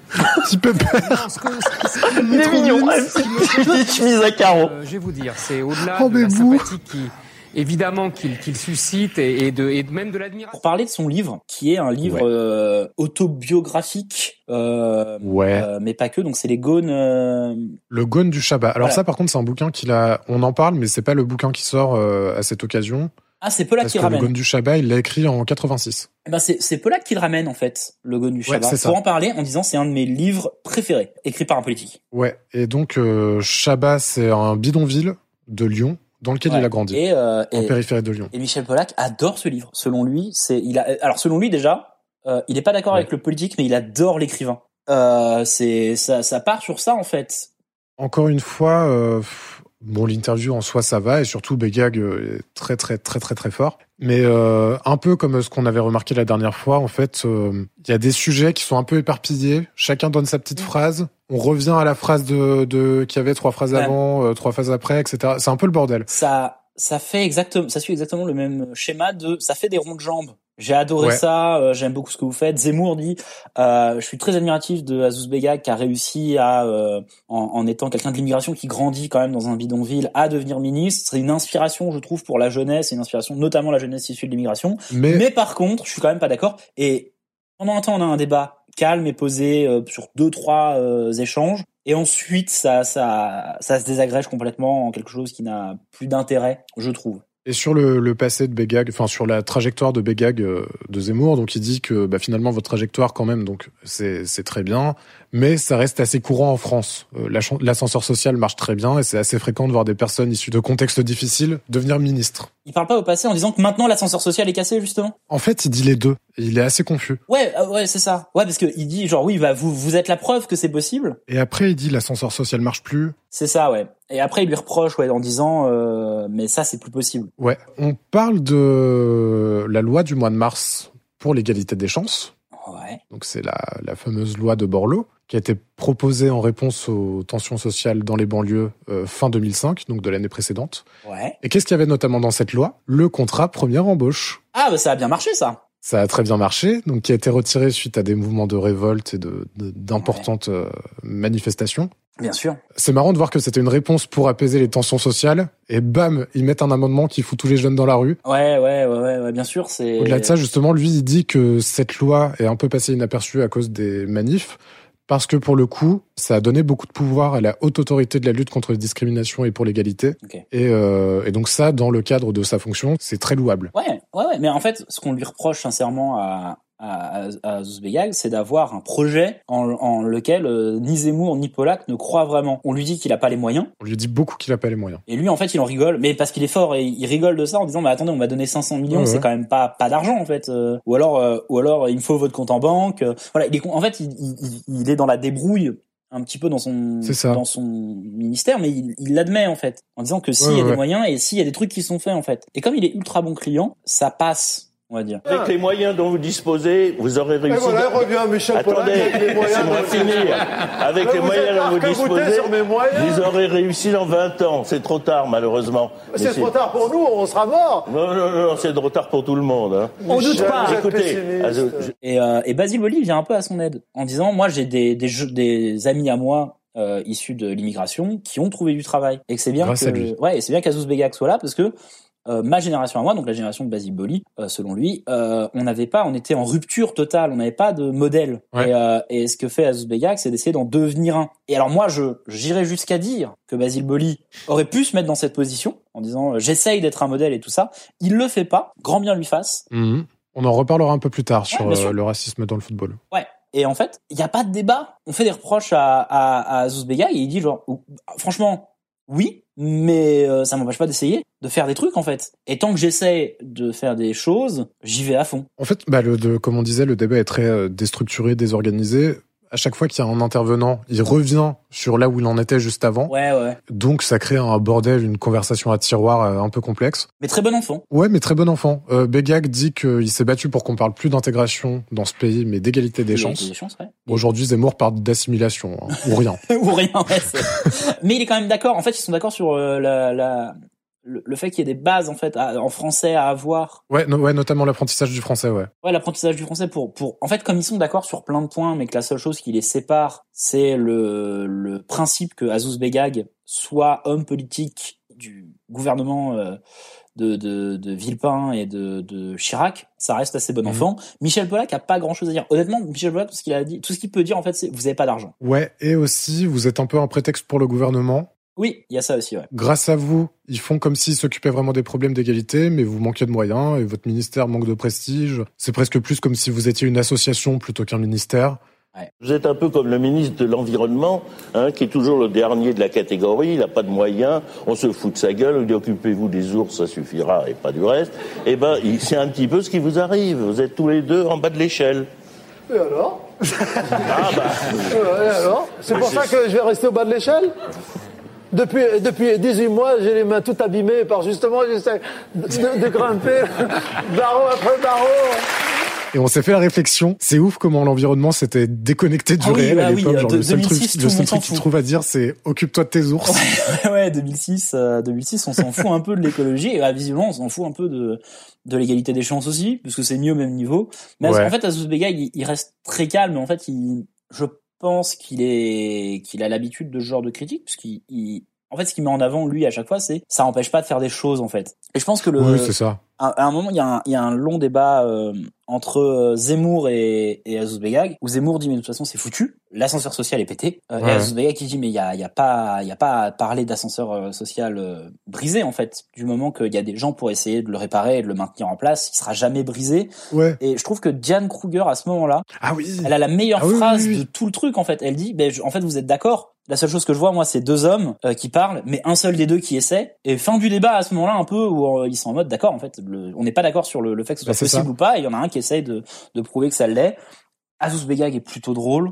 Je comprends l'idée. Je comprends l'idée de la critique de Monsieur Gag en fait. On n'a pas l'habitude de voir un politique qui est, C'est vrai. vraiment drôle. Et alors Sarkozy, il, il est plus pète sec que ça on va dire. Il y avait un peu dans le même, euh, dans le même esprit, il m'a fait penser à Kouchner dans le côté grande gueule, euh, qui fait des vannes, qui, Oui, mais euh, ouais. Mais Kouchner, c'est une politique plus à l'ancienne et il a pas commencé comme homme politique. Ouais. Il a pas cette, tu vois, alors que Azouz Begag, il a été homme politique de, de- très tôt. justement, pas, pas vraiment parce que, bah, on, on en reparlera dans le qui est devenu quoi. Ah ouais C'est- Il a une formation un peu marrante. Ok. Et euh, mais justement sur sur le côté sur le fait qu'il soit marrant, il parle aussi euh, quand il parle d'apprentissage du français, euh, lui il dit euh, moi j'aime bien employer le passé simple à Ouais. l'oral, euh, ça c'est très marrant. Il dit aussi euh, quand il avait euh, 20 ans dans sa cité et qu'il se faisait alpaguer par les flics pour des contrôles d'identité, il, il lâchait un petit plaît-il Ouais. Et Hardy dit, bah, je l'ai déjà rencontré, Monsieur Begag, et euh, il m'a étonné en me disant pas non à une de mes questions, mais en me disant mais que nenni, Madame Hardy.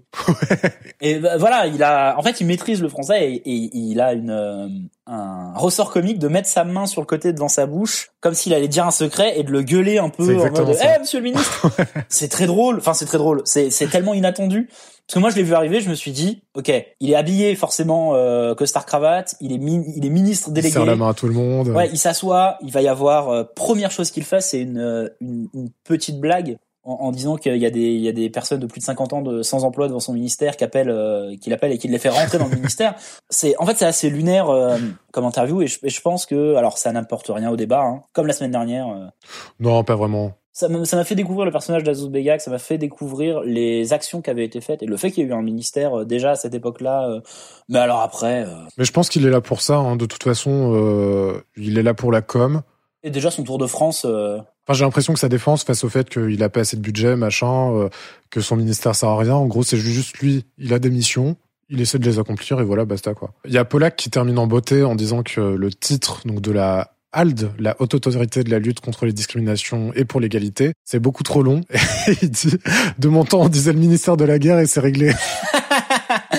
c'est c'est- c'est marrant Il y a les questions des animateurs. oh oui Et d'ailleurs, ils ont mis Sarkozy dedans, parce Oui. qu'il passe de plus en plus souvent à la télé. En sachant que là, il, il vient d'être euh, de s'annoncer candidat en plus, donc euh, Ouais, ouais, ouais, ouais. Et la question, c'est euh, donc c'est Sarkozy qui la pose dans un débat, euh, je sais pas quoi. La question, c'est qu'est-ce que ça veut dire que la pureté du sang Et là derrière, je sais plus ce que c'est la réponse de de Béga qui dit ah vous me provoquez machin. Et derrière t'as Zemmour, on entend. euh, son micro à peine ouvert, qui est en train de bander en disant Ah, il a posé la question, qu'est-ce que ça veut dire là va. Quel gros malade. Ah, ouais, ouais, ouais, On le ouais. rappelle, euh, Zemmour à l'époque n'était pas du tout extrême. hein. Non, bah, c'est Il c'est l'est devenu. après, ça l'est devenu. C'est pour ça qu'il a été viré. T'imagines Bien sûr. S'il avait, euh, Bah ouais, quand même. s'il avait parlé de, de trucs horribles, Begag euh, se réinstalle. trop fort. C'était Ouais, très bien. très, très fort. C'était là, je pense. J'espère que plus d'invités politiques vont être comme ça, tant que ce sera Polak et Zemmour, et qu'il n'y Ouais. aura pas de, de contrepoint à Zemmour toujours. Quoi, je veux plus jamais. euh, ouais, euh, ouais, ouais.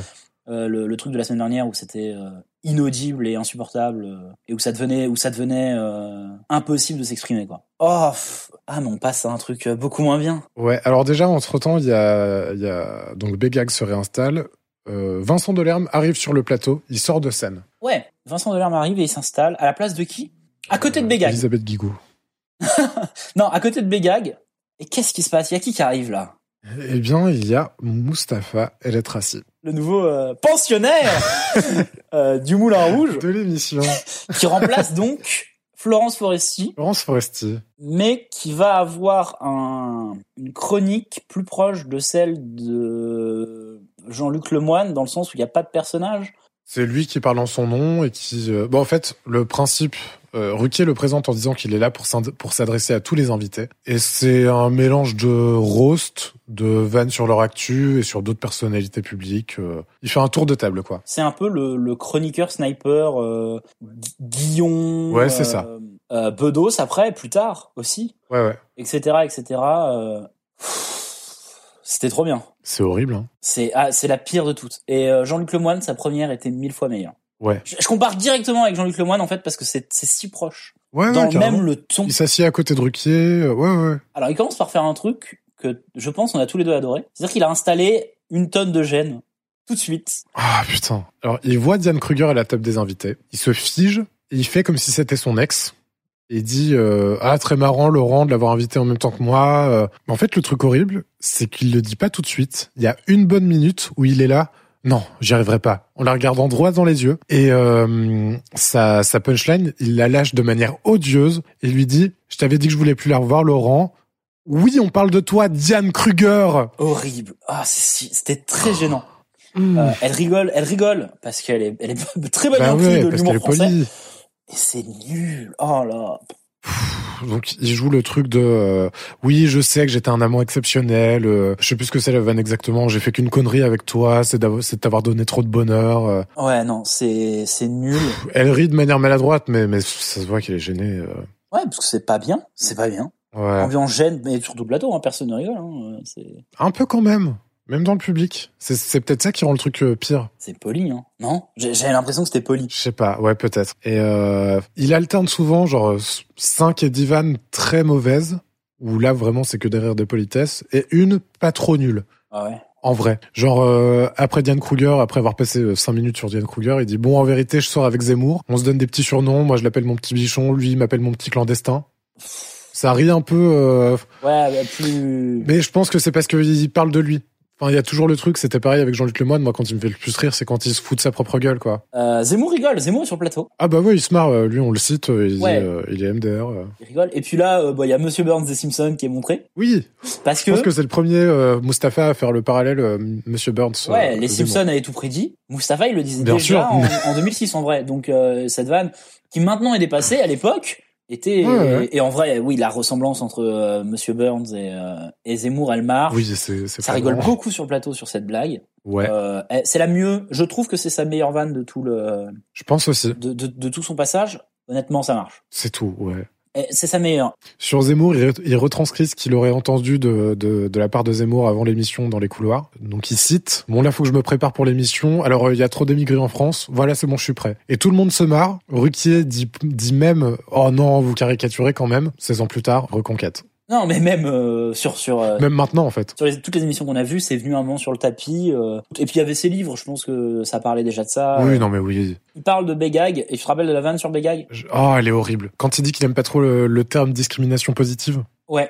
Attends, le truc c'est, il aime pas trop discrimination positive. Bientôt, ils vont inventer des noms genre meurtre sympa. Ouais, un meurtre sympa, euh, des trucs comme ça. Mais il fait quand même une vanne qui m'a fait un peu rire en disant, en tout cas, ce qui est- c'est très bien ce que vous faites, ça marche, après tout, grâce à vous, il y a deux Arabes sur le service public. Ah oui, oui, oui, c'est vrai. Dans Ouais, la même voilà, émission. c'est ça. Et c'est celle-là que je, je me suis dit, tiens, c'est marrant de de pas avoir écouté tout ce que disait euh, Begag en début d'émission, que c'était pas juste sur les gens issus de l'immigration euh, euh, maghrébine, et que c'était aussi euh, sur euh, sur d'autres gens, tu vois, la diversité.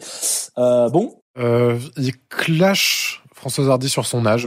Euh, il en enchaîne 4-5 à la suite. Euh, notamment, euh, c'est vous qui avez chanté tous les garçons et les filles de mon âge. On les a retrouvés, maintenant ils sont plus que 8. On rigole, c'est samedi soir, ça va. On rigole, c'est samedi soir, ça va. Non, non, non, mais je l'aime beaucoup. J'ai un dernier truc à vous dire. Je vous trouve très belle, très intelligente et vraiment, vraiment, vous, vous chantez très bien. Franchement, si, si j'avais 60 ans de plus, j'hésiterais pas une seconde. je vous trouve vraiment très belle. Enculé. Je m'autorise. Voilà, voilà.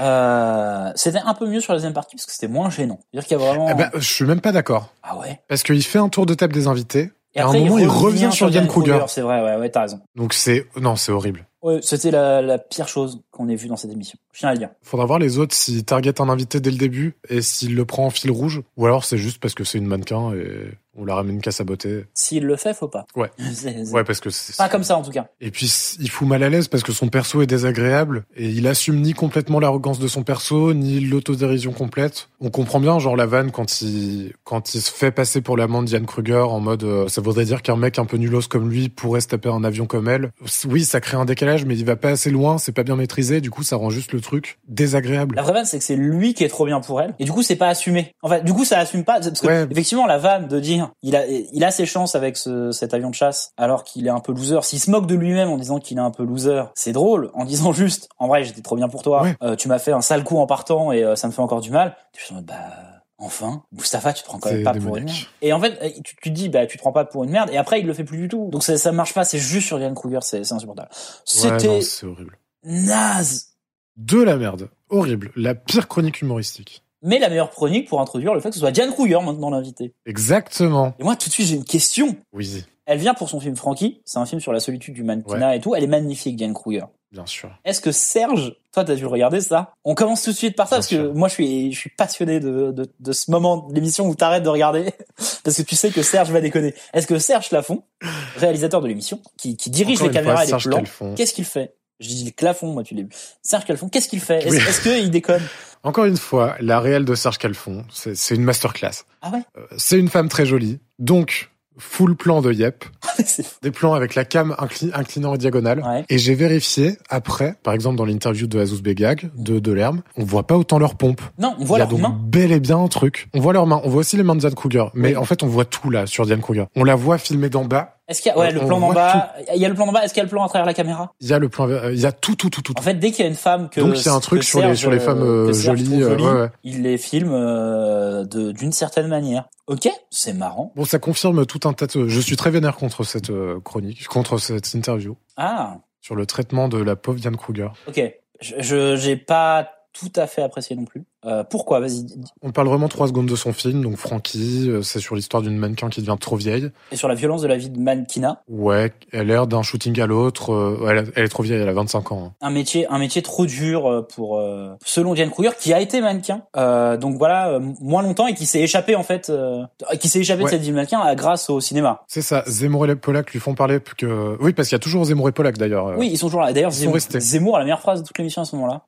Il dit quoi Il dit, c'est vrai que c'est un métier horrible. Euh, ma fi- je ne laisserai pas ma fille être. Je euh, voudrais pas laisser ma fille. Ouais.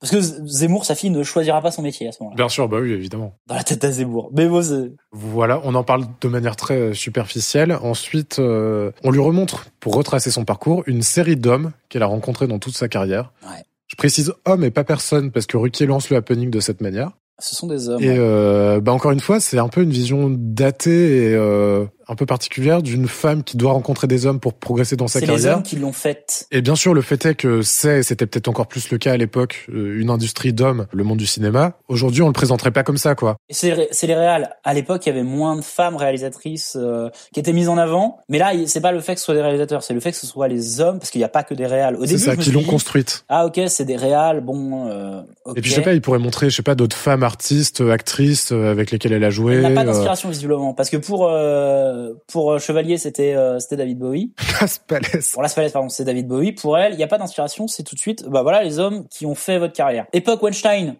aussi. Du coup on monte Luc Besson en, on, on monte Luc Besson en premier c'est c'est vraiment cette euh, cette industrie Bien du cinéma sûr, bien sûr. aussi. On parle de Guillaume Canet. Ah ouais. Alors là, c'est encore bizarre et ça participe à l'idée que le- c'est les hommes qui l'ont construite parce qu'il a été son mari jusqu'à 2006 justement. Et c'est ça l'histoire. Mais euh, elle a aussi joué dans son premier film, Mon Idole. Donc voilà, c'est vraiment un mélange euh, vie privée, vie publique, Ouais, machin. c'est- En plus, les hommes euh, avec qui tu couches potentiellement, ils peuvent te faire euh, progresser dans ta carrière. Ça pour le coup c'est vraiment très anci- à l'ancienne de euh, ah ils sont ensemble donc ils font une chanson ensemble euh, tu sais euh, c'est sa femme il l'a mis dans sa chanson Ouais, Euh, ouais, ouais. euh, Jane Birkin, euh, tu vois, c'est cette- ce genre d'ambiance. euh, et, et là, vraiment, Guillaume Canet, c'est pas Guillaume Canet qui a fait la carrière de. Désolé, euh, de- Guillaume. Oh, Ah, pardon, Guillaume.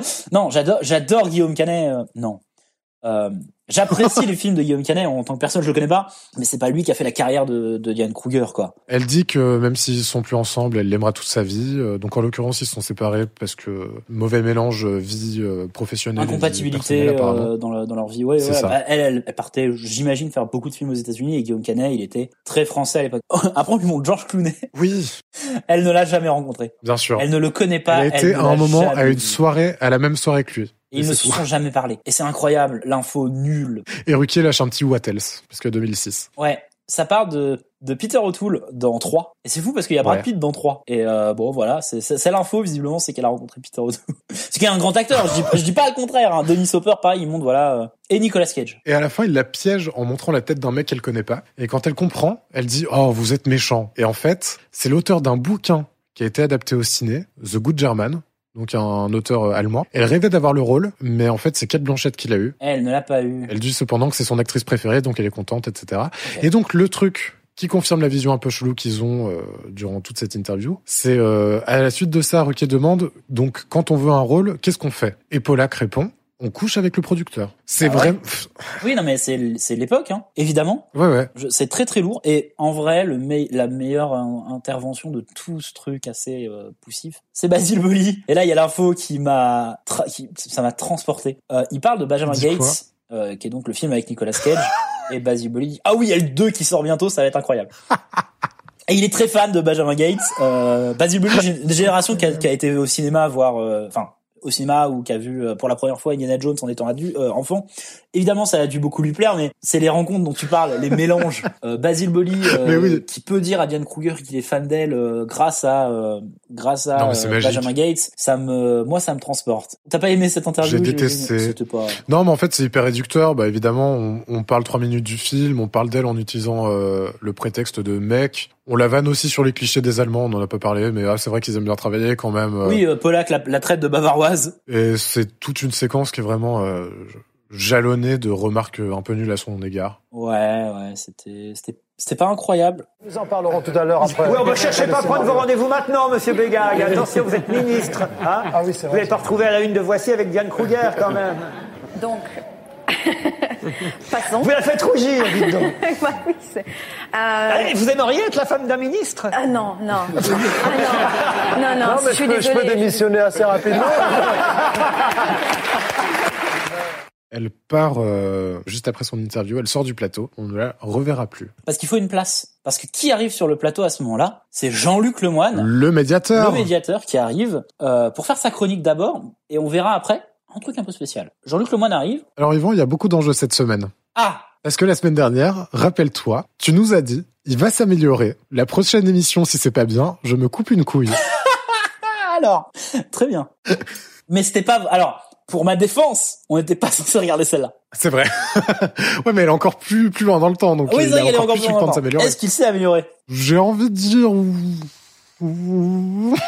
tu, tu, tu sauves à moitié ma couille là. Euh, Alors, le, le pitch de son truc, c'est que il y a une dame qui euh, interviewe dans la rue qui dit bah écoutez moi j'adore les sports extrêmes, est-ce qu'on va pouvoir voir plus de descente de plexi qui est la descente de plexiglas puisqu'il y a des escaliers sur le plateau en plexiglas et que les hum, invités galèrent et il fait une parodie de, de, de patinage artistique. D'émission, ouais, c'est ça, où il donne des notes euh, à la manière d'une d'une compétition sportive, quoi. sur deux critères, c'est-à-dire que la manière de marcher et comment ils ont un peu évité l'épreuve, parce qu'apparemment marcher sur un truc que tu vois pas, c'est glissant, tu, c'est tu, tu manques de te, de te péter les genoux, et ils montrent les passages des invités, et ils les notent à la fin en les commentant. Il fait passer 70 invités quoi. C'est il refait pas- un magnéto. Le magnéto, il dure 4 minutes. Il y a 10 invités. Oh je les là ai là comptés. là là, c'est si long. Mais il y a les Red Hot. C'est vrai, oui, oui, il y a les Red Hot. C'est un peu trop long, sincèrement, un peu. C'est un peu beaucoup trop long. Mais sa chronique, sa chronique, elle dure 8 minutes. Ouais. Il y a vraiment 4 minutes de, d'escalier. C'est, c'est Et donc, bah oui, c'est, c'est marrant de voir des gens se péter la gueule, mais c'est le même procédé, quoi. Euh, En fait, t'en montes trois. En fait, je pense qu'il s'est dit, euh, j'ai eu une bonne idée, euh, il y a plein d'invités qui se sont pété la gueule, euh, va pouvoir, euh, je vais pouvoir faire un truc pas mal. Et il y a même des chutes très marrantes, mais il y en a déjà des plus marrantes que d'autres. Et puis au bout, de, au bout d'un moment, la dixième, euh, même si elle est marrante, euh, pff, ouais. On faisait E trois où il y avait un presque pétage de gueule, quelqu'un qui le passait parfaitement, quelqu'un qui était pas très sûr de lui mais qui le faisait. Ouais, Et c'est la ça. quatrième, tu montes la, la grosse gamelle si tu veux. Mais là, ouais, c'était c'était beaucoup trop long. Bon, on parle de Nikos On parle de Nikos qui sait pas chanter, dis donc. En fait, euh, là, on a sauté des émissions. On est passé de, donc, euh, comme je disais au début, de fin septembre à début décembre. Ça a pas bougé. Il prend toujours deux extraits de NPC de la semaine précédente. Ouais. Et après, il regarde la Starac et c'est bouclé. en gros, c'est ça. Et il a trouvé, il a trouvé sa, sa cible, c'est Nikos. Ça cible, c'est Nikos. La semaine dernière- précédente que nous on l'a pas vu, visiblement, il s'est un peu moqué de Nikos. Euh, donc nous on l'a pas vu ça et donc un des mani- un des euh, télé euh, trottoirs, c'est de dire ah vous vous êtes moqué de, de Nikos, c'est pas bien. Il dit c'est vrai que c'est pas bien, c'est parce qu'on est un peu jaloux. Il chante extrêmement bien, il montre un magnéto où Nikos chante Oui, il chante pas très bien. pas, ex- pas excessivement bien, mais en vrai, Nikos euh, sait chanter, mais là, c'est pas, c'est pas très très bien. Et après, il monte Mireille Mathieu, Ouais, qui était invité à la Starac. qui refuse de venir à On n'est pas couché, oui, c'est vrai. Et donc, à la Starac, elle exige d'avoir un micro à fil. parce qu'elle est vieille. Donc, euh, son fil la suit partout sur, euh, sur la scène. Voilà. Bon, ça va, c'est gaulerie, mais. 5 secondes. Ouais, ça suffit.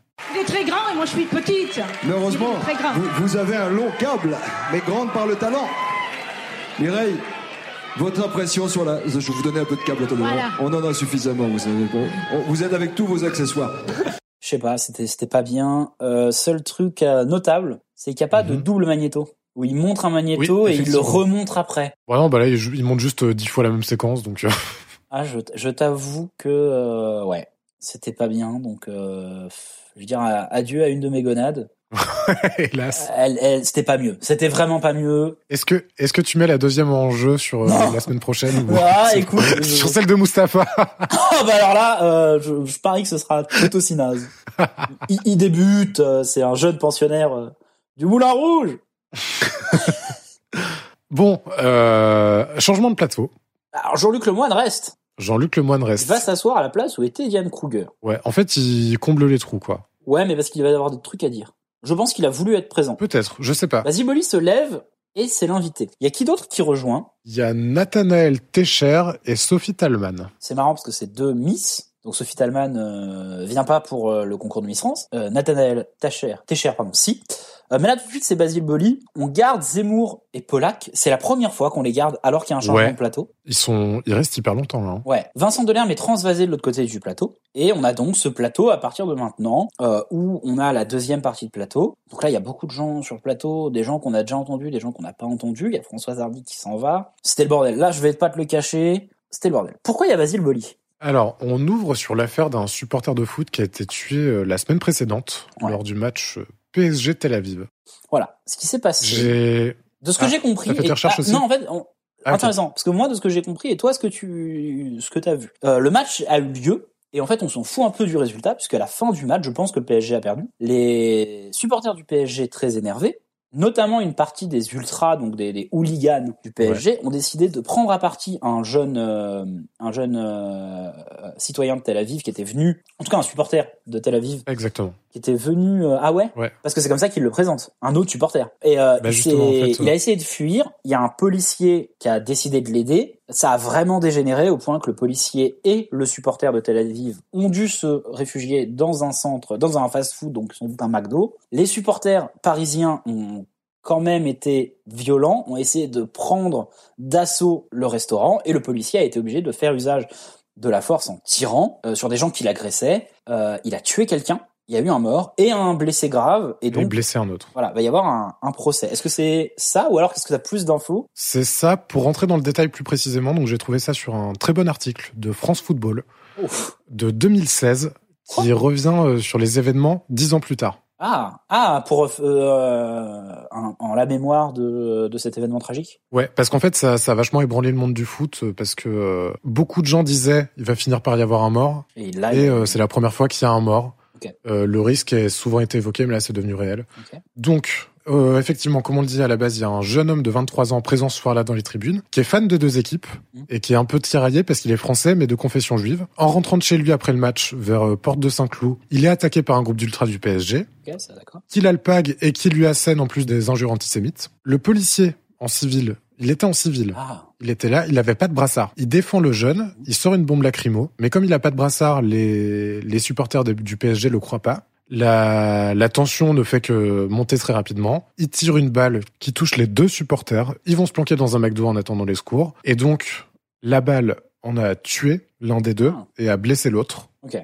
Et euh, le président du PSG euh, à l'époque, Alain Kézak, a pris la parole en disant Qui c'est la s'appelle période la Mario. plus dramatique. c'est la période la plus dramatique et la plus triste de ma carrière de dirigeant. Et les jours qui suivent, il y a eu euh, beaucoup de réunions pour stopper ces violences, donc entre l'État, entre le PSG, entre la LFP, la Ligue du football professionnel, qui est un organisme qui a pour but euh, d'organiser, de réglementer le foot. Ouais. Et D'ailleurs, Boli est un ambassadeur de la LFP contre le racisme. Ah, C'est pour ça qu'il a. Et donc, euh, il y a eu des réunions entre tous ces partis-là pour euh, stopper ces, ces événements. Et il y a eu deux visions qui se sont un peu euh, combattues sur le plan politique, qui sont illustrées dans l'article par deux citations politiques. Tout d'abord, il y a Delanoë qui dit La gravité de cet événement vient confirmer la nécessité absolue de combattre le racisme et l'antisémitisme dans l'environnement des supporters du PSG. Ok. Il y va. Et la deuxième citation, c'est Sarko qui dit tout simplement Il faut sauver le football. Ouais, Sarkozy, fan de football Apparemment, mais surtout qu'il voit pas du tout euh, Oui, il y a pas de la racisme, question du euh, racisme et de l'antisémitisme. euh, malgré le fait que l'agression ait visiblement pas été euh, engagée par le fait que le, le jeune supporter euh, supportait une des deux équipes. Donc c'est vraiment juste qu'il était juif. euh. Et donc, c'est un vrai sujet de société à l'époque, et c'est d'ailleurs pour ça qu'ils invitent un peu plus tard, à la fin de l'interview de Basile Boli, Michel Lepois, Voilà, qui, s- qui est coordinateur de la sécurité football au ministère de l'Intérieur. Ouais, alors Basile Bolivien, en fait, lui, ce qu'il défend, c'est qu'il y a des gens qui devraient être interdits de stade, tout simplement. Ouais. Et interdit de stade, tu do- c'est interdit de stade, tu donnes des papiers au commissariat en arrivant, C'est ça. et tu, tu, tu restes en fait euh, au commissariat euh, ou aux alentours en tout cas tant que le match a lieu, et t'as pas le droit, et c'est une période de probation pendant quelques temps. Ça se fait au- en Angleterre, mais parce qu'en Angleterre, ils sont extrêmement... Ils étaient à l'époque euh, des années 90 notamment, et début 2000, extrêmement violents euh, entre supporters. Là, c'est un truc que Basiboli veut mettre en place, qui a pas été mis en place. Pour lui, c'est une des raisons pour laquelle il y a encore de- des violences euh, liées à ça. On va pas non plus parler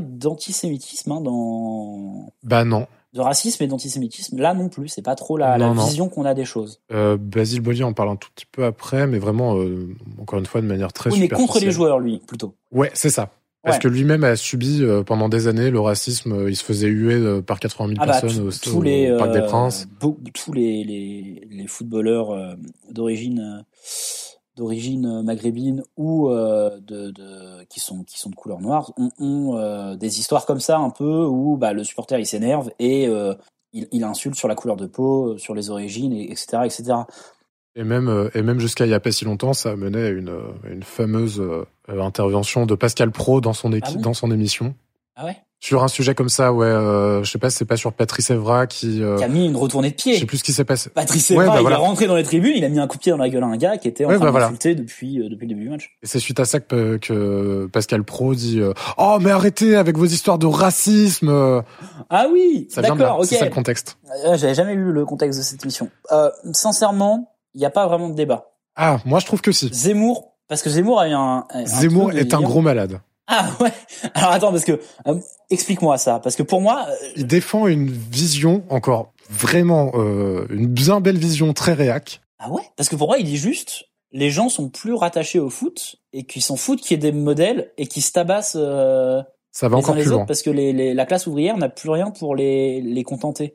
C'est pas que ça. De dire que le, le combat de gladiateurs ne fait plus effet parce qu'ils sont déconnectés des joueurs et que maintenant ils se tapent les uns sur les autres. Ouais. Ok, alors qu'est-ce que c'est Alors en fait, il fait un- une sorte d'histoire du foot. Euh, il dit que le foot, euh, c'est un sport créé au début du XXe siècle pour canaliser la violence de la classe ouvrière. Ça, oui. Ça a été inventé pour ça. Bon, déjà, l'histoire du foot moderne, c'est un poil plus nuancé.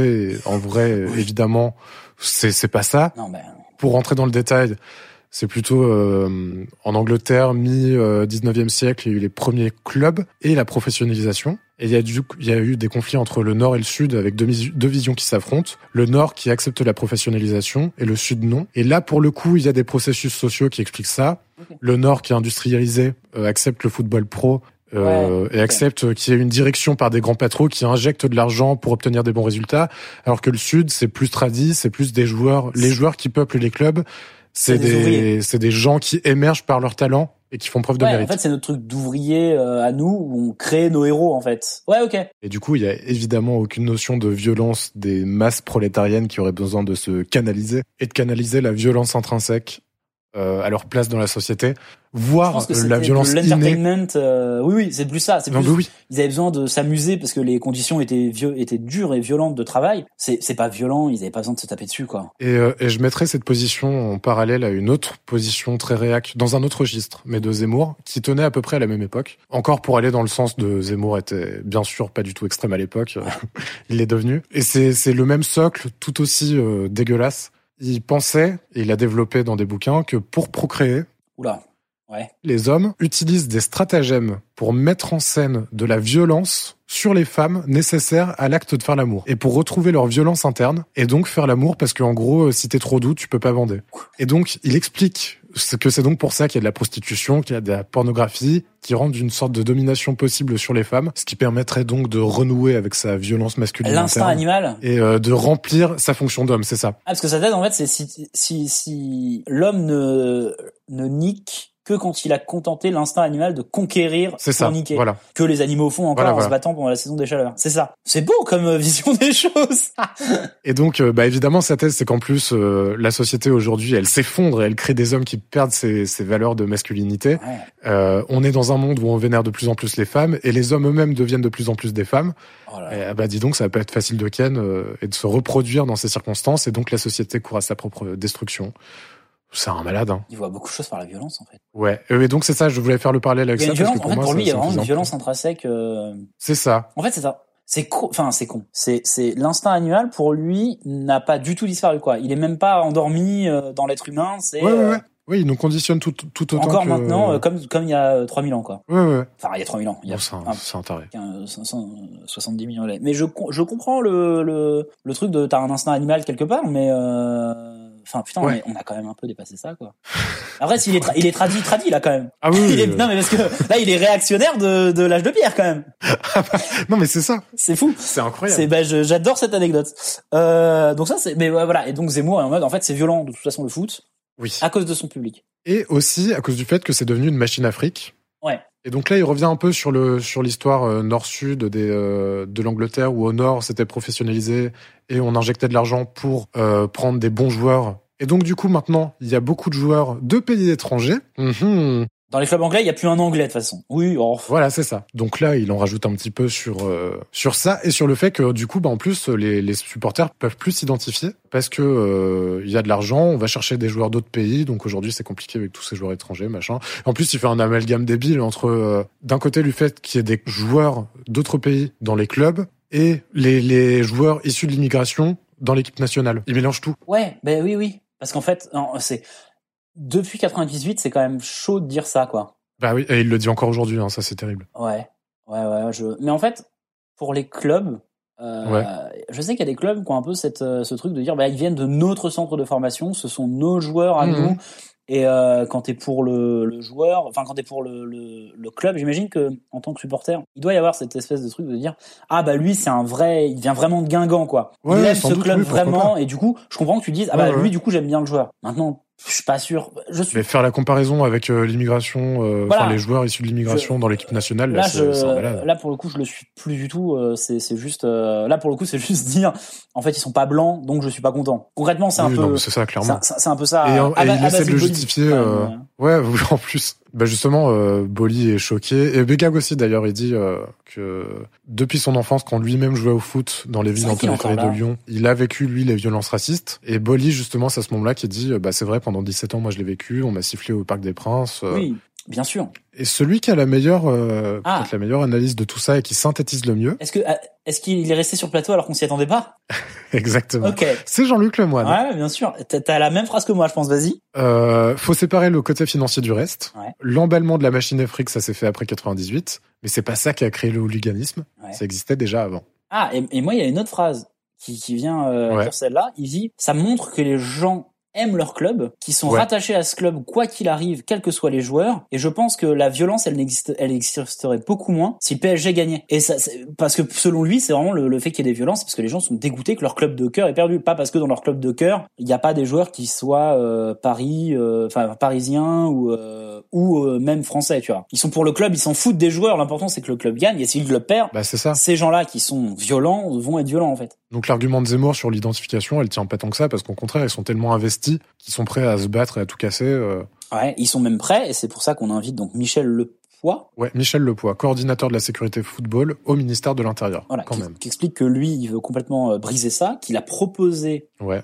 euh, donc la même chose qu'avait proposé Bali- Basile Boli, c'est-à-dire de prendre les, tout simplement les papiers des, des gens euh, qui doivent déposer leurs papiers euh, les soirs de match et rester euh, être assignés euh, dans le commissariat pour la soirée, pour pas qu'ils aillent ni dans le stade ni à l'extérieur du stade pour se battre Ouais. en fait. Euh, ça a été refusé visiblement. Euh, ce que je peux comprendre, euh, s'il y a ce truc de euh, f- peut-être faire gaffe à la liberté individuelle quand même euh, malgré tout euh, de tu vas peut-être pas donner euh, tes papiers euh, on n'a pas à te prendre tes papiers on n'a pas à te- t'interdire de, de faire des trucs euh, tu vois interdit de stade d'accord mais Ouais. maintenant c'est soit on te condamne soit on te condamne pas quoi on peut pas te je sais pas je- euh, mais après c'est aussi un truc qui évite les violences donc ça a été de toute façon refusé Oui. et lui il dit que euh, on leur donne pas tellement les moyens non plus euh, si on refuse ce genre de, de mesures on leur donne pas les moyens de de- d'éviter les violences Ouais, c'est ça. En vrai, il apporte pas grand chose de plus. Non. Il est plus là en tant que témoin pour dire qu'il y a vraiment des gens au sein de l'État qui bossent sur ces sujets ouais pour il- empêcher les incidents, j'ai l'impression. Ouais, bah pour dire, on, on, on réagit quoi. Ouais, c'est ça. Il parle aussi des fights, donc euh, bah, les combats de supporters en dehors des lieux de match et même en dehors des périodes de match. Dans des dans des terrains vagues euh, où ils se Ouais. donnent rendez-vous pour donc là, se c'est plus tabasser. des guerres de gang euh, qu'autre chose. Ouais, c'est ça. Ouais, et là j'ai envie de te dire, à, ca- à- là moi ma question c'est euh, quel rapport que euh, le, le, le mec qui a mis euh, deux pions à ton équipe, il soit pas de l'équipe, il, so- il soit pas issu de la ville de l'équipe d'en face. À un moment, ça n'a Oui, bah, c'est c'est juste ça. t'as envie de te tabasser. Bien sûr. Avec des ceinturons. Et euh, bon, il dit vraiment deux phrases en fait, il reste pas longtemps. et... de toute façon, nous à ce moment-là, on était un peu dissipés. On était épuisés de cette émission. On était, en- on Ouais. était en train de regarder qui restait. Et on a commencé à parler de Michael Gregorio. Ah, c'est à ce moment-là. Alors, euh, Je, je propose qu'on qu'on commente pas et qu'on diffuse juste l'extrait. Écoutons, oui, oui. Interdiction administrative. Oh, mais il de reste stade tellement. Et la- le projet de loi qui vient à son terme. Oh, puis il y a Gregorio. L'association Des groupes de supporters avait en partie porté leurs fruits. Pour autant, Oh. C'est mon livre de on n'a pas Balzac la préféré. prétention- On n'a pas la prétention d'avoir éradiqué le problème. La preuve, la, la preuve en est. On est, dans, on, est dans un, on est dans un état de droit. C'est mon il y a des affaire lois, criminelle et donc préférée, c'est le pas petit si facile Gregorio. que ça. Et les mesures qui ont été prises euh, en, en début d'année et dont on a vu Grégorio revient. précisément euh, c'est- c'est- c'est la semaine dernière, montre qu'on peut aller plus loin. Et donc, moi, je suis quand même extrêmement surpris parce que lorsqu'on a fait ces mesures, nous-mêmes, au, en- au sein des, des commissions auxquelles j'ai participé, on a fait des propositions, notamment celle de, celle de l'interdiction. Toi aussi, t'as la une de Paris Match. Avec, avec l'enfant, mais la tête de Grégorio, il est même plus. une procédure en France, tu vois, c'est la représentation nationale, c'est le Parlement qui décide quand même, et, les- et nos députés. Donc, si vous voulez, on est dans une situation où manifestement... Ah, Fais le montage et tweet-le. En le mentionnant. C'est Monsieur Ruquier, pardonnez-moi. Sur les c'est pas- députés, les fautifs. Non, c'est- je dis Le pas petit que Grégorio. c'est les fautifs. Simplement, ils ont la responsabilité à leur niveau d'avoir voté un texte qui euh, n'a pas été celui que nous, euh, on- on a proposé. Alors, vous avez peut-être lu cette semaine dans le Parisien une interview incroyable d'un hooligan, d'un supporter, euh, interrogé sur une page entière dans ce journal. Ouais, on, on était, on était bien fatigués. Euh, On était en roue libre. faut savoir que Florian, vous pouvez aller le voir, c'est- elle y sera toujours, euh, malgré que ça fait plusieurs semaines euh, qu'on ait enregistré cet épisode, a fait le montage. Le montage existe Le- le de Paris Gregorio Match. en une. Voilà, avec le petit Gregorio, existe. Euh, il est trouvable, euh, si vous allez voir sur la page de Michael Gregorio, euh, il a été cité dans ce, dans ce, dans ce Je tweet. l'ai mentionné. Il est mentionné, donc Et il sinon, est- je le tweeterai avec le compte de l'émission. euh, Voilà, le, le petit Gregorio. Euh, on est désolé. Bien sûr. On le montre quand Ah, même. Désolé, Ah, Michael. dés- Ah, pardon. Désolé, Grégory. non, on était fatigué. Ça, n- ça n'excuse en rien euh, le fait qu'on ait été très dissipé à ce moment-là. Euh, elle est crevante cette vanne. Sachez-le, je- j'en rigole encore. Ah ouais. Euh, mais c'est vrai que là, on n'écoutait pas trop. euh, en réécoutant l'émission, Ouais. euh, justement à cause de ça, je me suis rendu compte que j'avais vraiment rien écouté à cause de ça, quoi. Oui, Vraiment, parce euh, que cette émission, on l'a regardée, on l'a regardée, normalement, on la regarde une fois ensemble et ensuite c'est terminé, on prend des notes. Parce qu'on fait, Là, on a enregistre dû le la regarder lendemain, deux normalement. fois, Déjà, on est, on est- là, on enregistre un petit peu après, parce que j'ai eu, j'ai eu le Covid en fait. c'était pas bah, une possible. semaine après. Et ouais, on, on, l'a- on était, je veux dire, on ne prenait pas de notes. Moi, je commençais à être malade déjà, Ouais. euh, donc j'étais Et, très euh, fatigué. moi, j'en pouvais plus. Ouais, on, on- C'est- on a, on a fait un petit burn-out. C'est pour ça qu'on s'est laissé une semaine euh, sans en regarder de nouveau. Euh, le petit Gregorio euh, et le foot, c'est vraiment. J'ai noté une phrase de Polak cependant. Ouais. C'est-à-dire que pour l'instant, euh, vous aurez remarqué, on n'a pas beaucoup cité Polak dans ce débat sur le football. Euh, il a quand même une phrase. Euh, mais moi, alors moi, le foot, je ne comprends pas cet instinct de taper dans un ballon et de de- d'applaudir pour une équipe. Voilà. Donc il lit pas les livres des invités, il s'en bat les reins du sujet et euh, il aime pas trop les films américains. En vrai, ça sert à rien d'avoir Polak, c'est horrible. Bah oui, parce que même sur la partie politique où il peut être un minimum euh, investi, en fait, il est d'accord une fois sur deux avec Zemmour. Ouais. Il euh, apporte aucune contradiction. Puis là, il est- Après, là, Begag a, a vraiment euh, court-circuité le truc, mais là, vraiment, il faut le virer. Je comprends pourquoi ils l'ont, ils l'ont sorti en fait. Il faisait pas le, tra... il faisait pas le taf. Après, il y a toujours une partie de moi, euh, sans, sans vouloir non plus le défendre, qui aime bien le côté un peu provoque du fait. euh, De toucher des gosses Notamment. Ouais.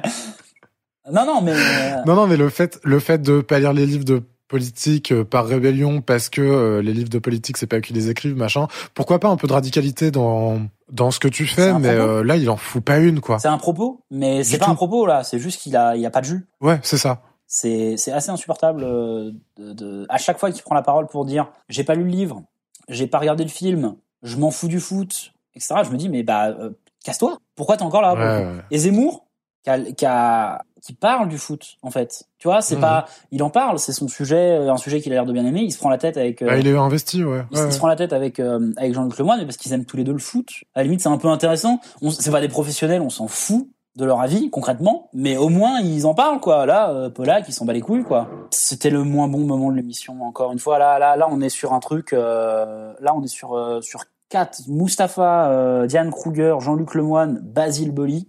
un enchaînement où euh, où c'était le ventre mou de l'émission. euh. C'était pas violent, c'était pas dangereux, c'était rien.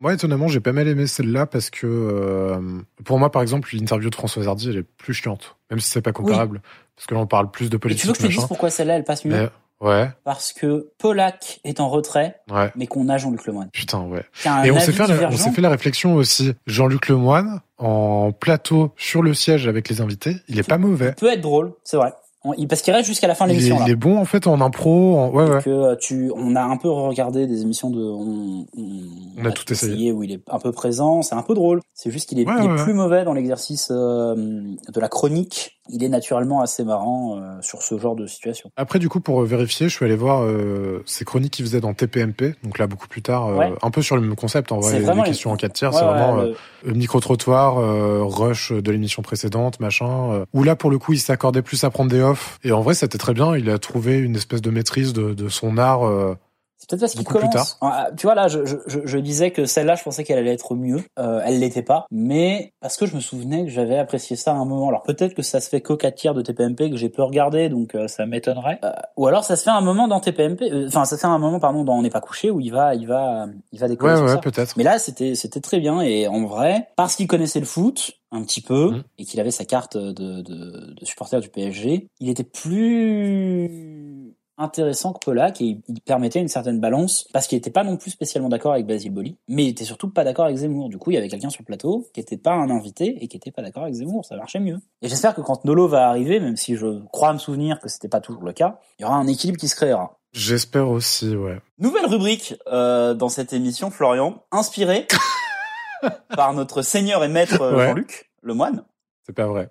Euh, si. Alors, j'ai euh, demandé à des gens de nous contacter euh, pour nous poser des questions. Oh là là, ouais. Mais j'ai décidé de le faire de manière euh, un peu vislarde. C'est-à-dire que je vais te laisser un choix. Imagine que t'es dans un pièce, et dans une pièce, pardon, D'accord. sur un fauteuil rouge euh, et qu'il y a deux téléphones devant toi, Ouais. un téléphone bleu et un téléphone rouge. Tu vas en prendre un des deux. Ok. Je vais pas te le cacher, il y en a un qui est affreux et l'autre qui est très bien. Et tu vas avoir un message téléphonique. Donc soit le téléphone bleu, soit le téléphone rouge. Je t'en prie. C'est ju- simplement une question. C'est repris sur le- l'idée des questions des animateurs. hein. donc c'est mal cut, euh, c'est dégueulasse. Mais va falloir me dire euh, lequel des deux téléphones tu veux prendre entre le téléphone bleu, Néo, ou le téléphone rouge.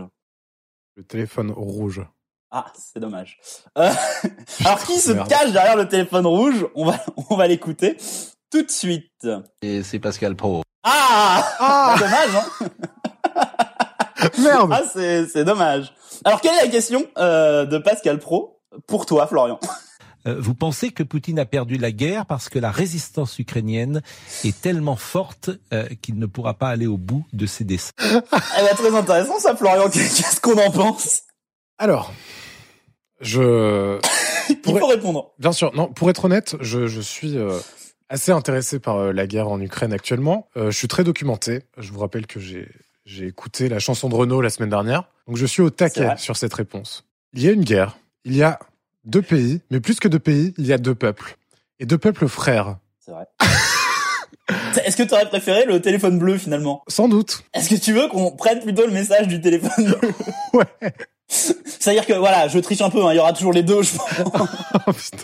C'est Laurent Ruquier à l'appareil. Oh Oh Oh, Laurent Ah bah alors là... Bonjour, Laurent Oh, et quelle est sa question ah, On se demande quelle question a, a posé Laurent Riquet sur euh, le répondeur de l'émission. Combien finalement à l'heure du marathon Ah Et oui, parce que pour ceux qui ne le savent pas, et oui, Florian a couru le marathon de Paris, et effectivement, Laurent Riquet, excellente question. T'es un putain de génie. Bah écoute, écoute euh, Laurent, je te tutoie, hein, on, on fait partie du, du monde de l'audiovisuel, euh, toi et moi. Euh, merci beaucoup, je savais pas que tu étais au courant que j'avais fait le marathon, euh, ça me touche. Écoute, c'était mon premier marathon, je me suis pas entraîné pour, je l'ai fait en 4h49. C'est pas si mal. Ce qui est pas si mal en sachant que Stéphane Plaza l'a fait aussi cette année. C'est pas Il vrai. l'a fait en 6h40. Ah putain, ah ouais Ouais, mais il l'a fait sans s'entraîner. Mais lui, c'était le marathon de New York, cependant. Mais il a fait un marathon. Ah, ok, ok. Bon bah, je nique Donc voilà, Stéphane Plaza. pour quelqu'un qui ne s'est pas entraîné, on a, on a deux comparaisons. En tout cas, ouais, Laurent Ruquet qui, est- qui suit de très près ta carrière sportive. Euh, Pascal Pro, dés- ah désolé Pascal, on n'a pas répondu à ta Ah question. désolé, oh pardon Pascal. Voilà. Ah, Euh, quel plaisir c'est- c'est un, c'est un concept que je lance. Ah non mais c'est génial Il y aura peut-être plus de téléphones la prochaine fois. Ah oui. Ah putain, je t'aime. Je, je promets pas qu'il y sera toutes les semaines parce que franchement j'ai mis mille ans à, trou- à trouver des Oh, bonnes questions. j'ai dû regarder une interview de BHL par Pascal Pro. C'était insupportable. C'était très long. Ah, Mais ah euh, putain, j'aurais dû apprendre le monologue de Francis Huster pour pouvoir répondre. Oh Oui, oui. Un extrait de Francis Huster. Regardez bien ce qui se passe en Ukraine. Regardez bien le visage de Joe Biden, qui a déshonoré l'Amérique. Jamais John Fitzgerald Kennedy n'aurait laissé faire ça. C'est-à-dire qu'il y a 42 millions d'Ukrainiens, 70% sont des chrétiens, et le pape reste au Vatican au lieu d'aller à Kiev et de dire tuez-moi, je représente le Christ. Bon, euh, reprenons la suite de notre émission. à la Euh, fin de la récré. Vincent Delerme. Alors euh, du coup, Zemmour, Polak, Begag se cassent. Et Vincent Delerme euh, monte sur le fauteuil pour défendre son album Les piqûres Piqûre d'araignée. d'araignée. Et c'est quoi comme type d'album ça Bah écoute, c'est un album qui explore euh, la vie quotidienne de manière un peu originale, euh, de manière un peu satirique. Il y a beaucoup de name dropping.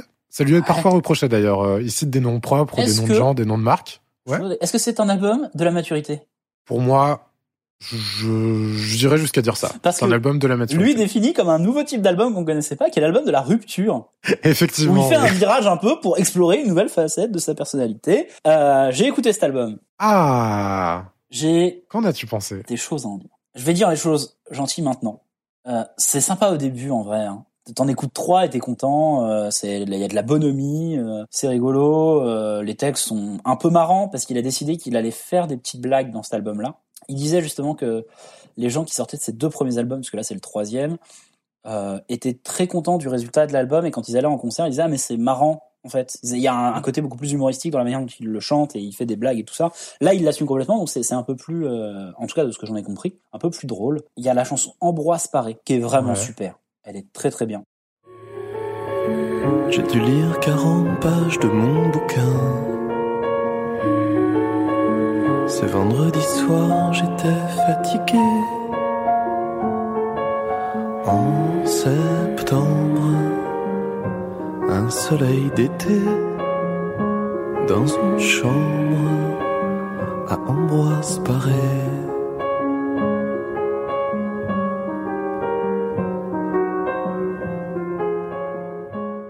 Et euh, Favorite Song qui est en anglais, où en fait il chante lui en anglais et c'est un feat avec un, un artiste anglophone qui s'appelle Neil An- Hannon et qui lui chante en français. En fait, c'est des chanteurs Ah. à texte qui s'essayent à une nouvelle Putain, langue. génial. Et donc, euh, Vincent Delerme chante du Vincent Delerme, hein, vraiment dans le texte, euh, il, il change pas sa manière d'écrire, mais il le fait en anglais.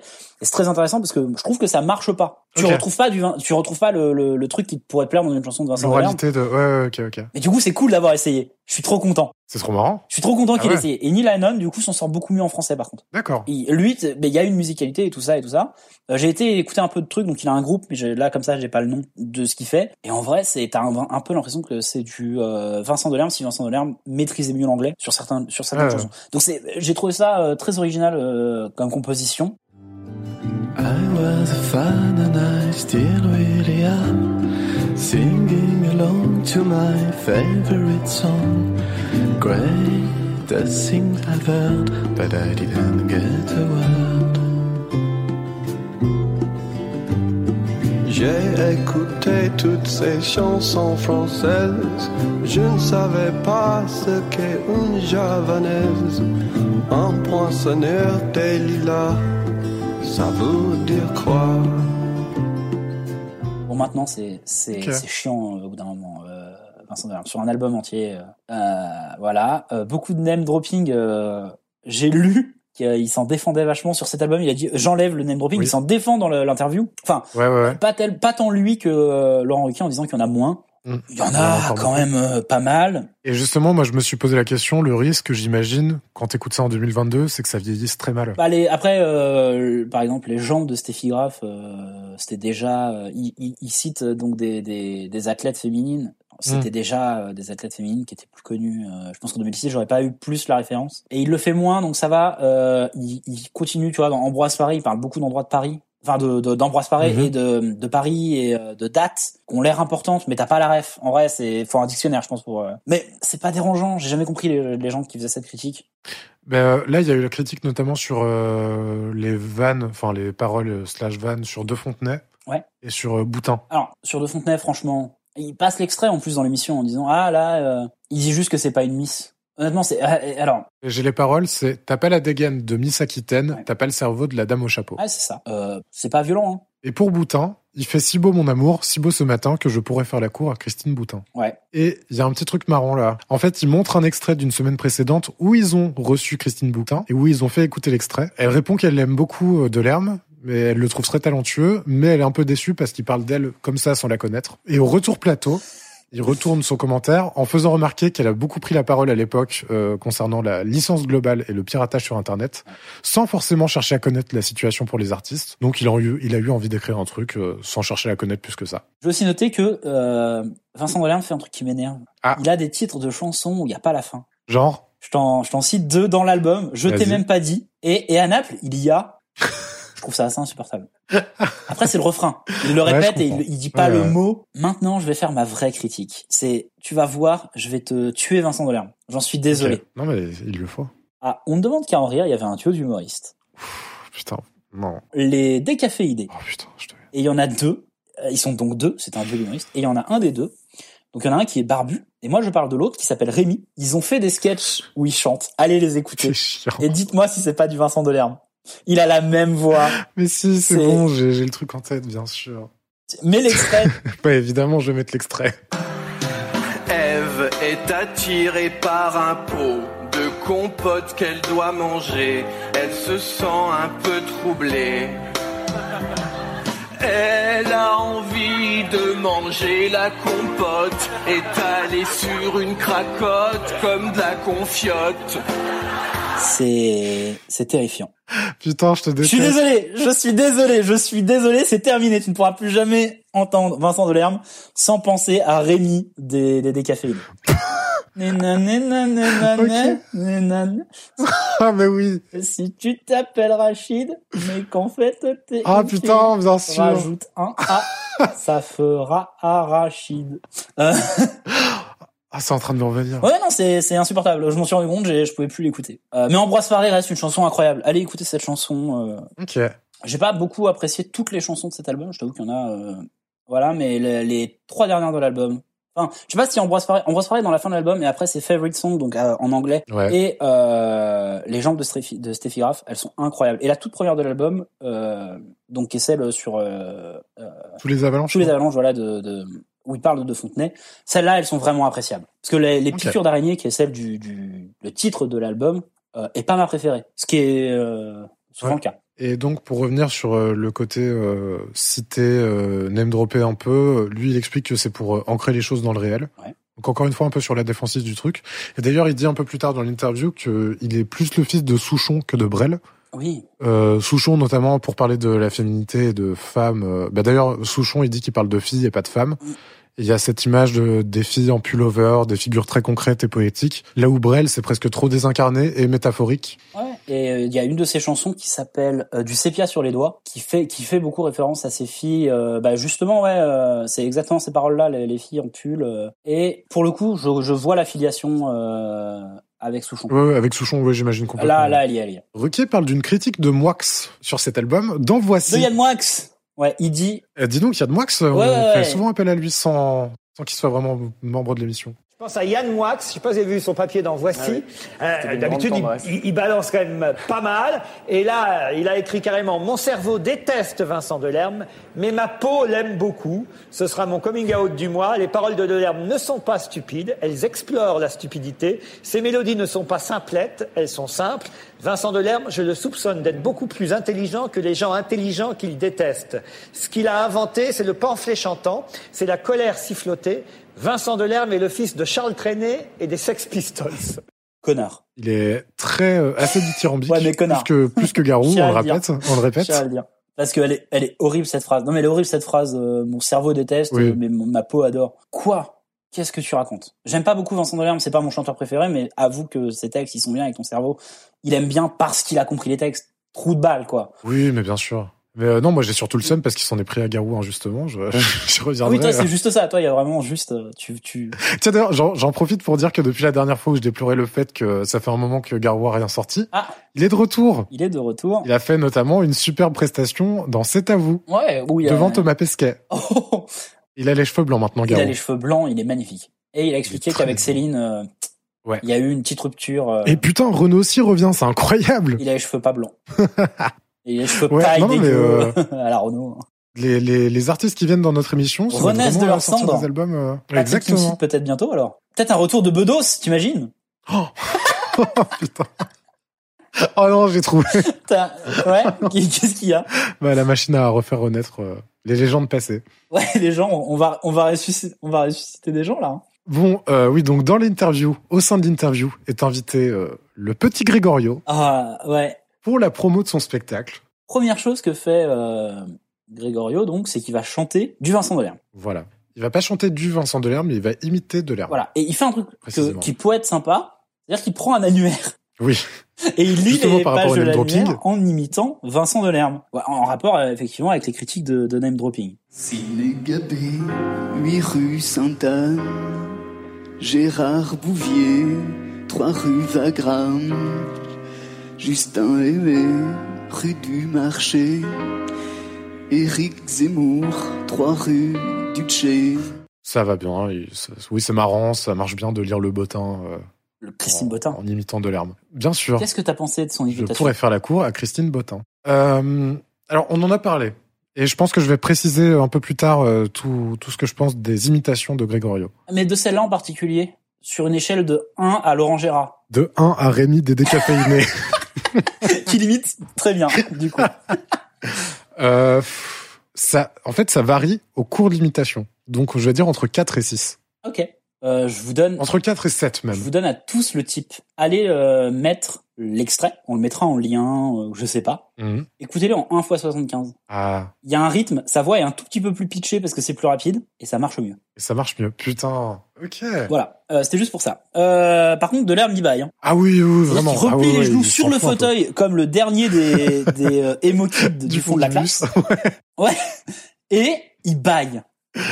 C'est vrai. Cette insolence. Alors ensuite, vu qu'on parlait justement de Brel tout à l'heure, Ah euh, Gregorio reprend Brel. Donc d'abord avec la voix de Brel, puis en mode de l'herme. Ouais, il, il- il transfuge. Il, il passe de l'un à l'autre.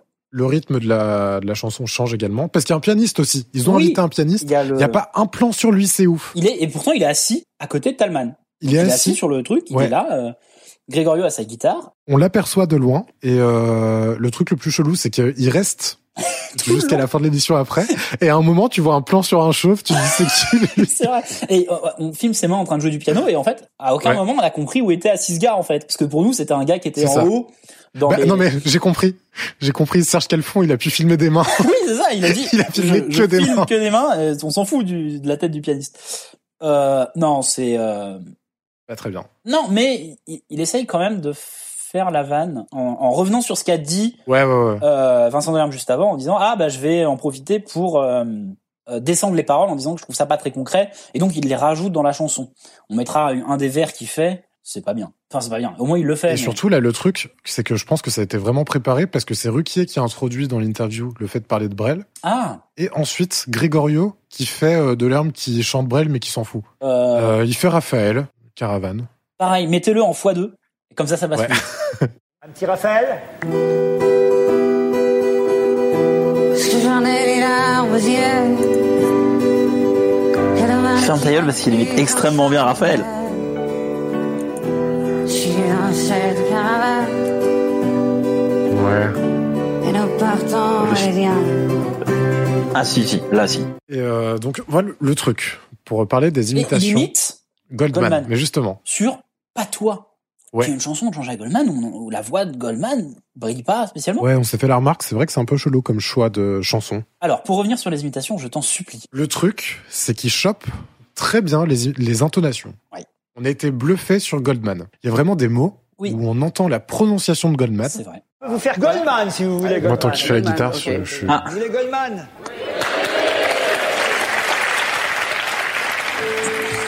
Fais la guitare.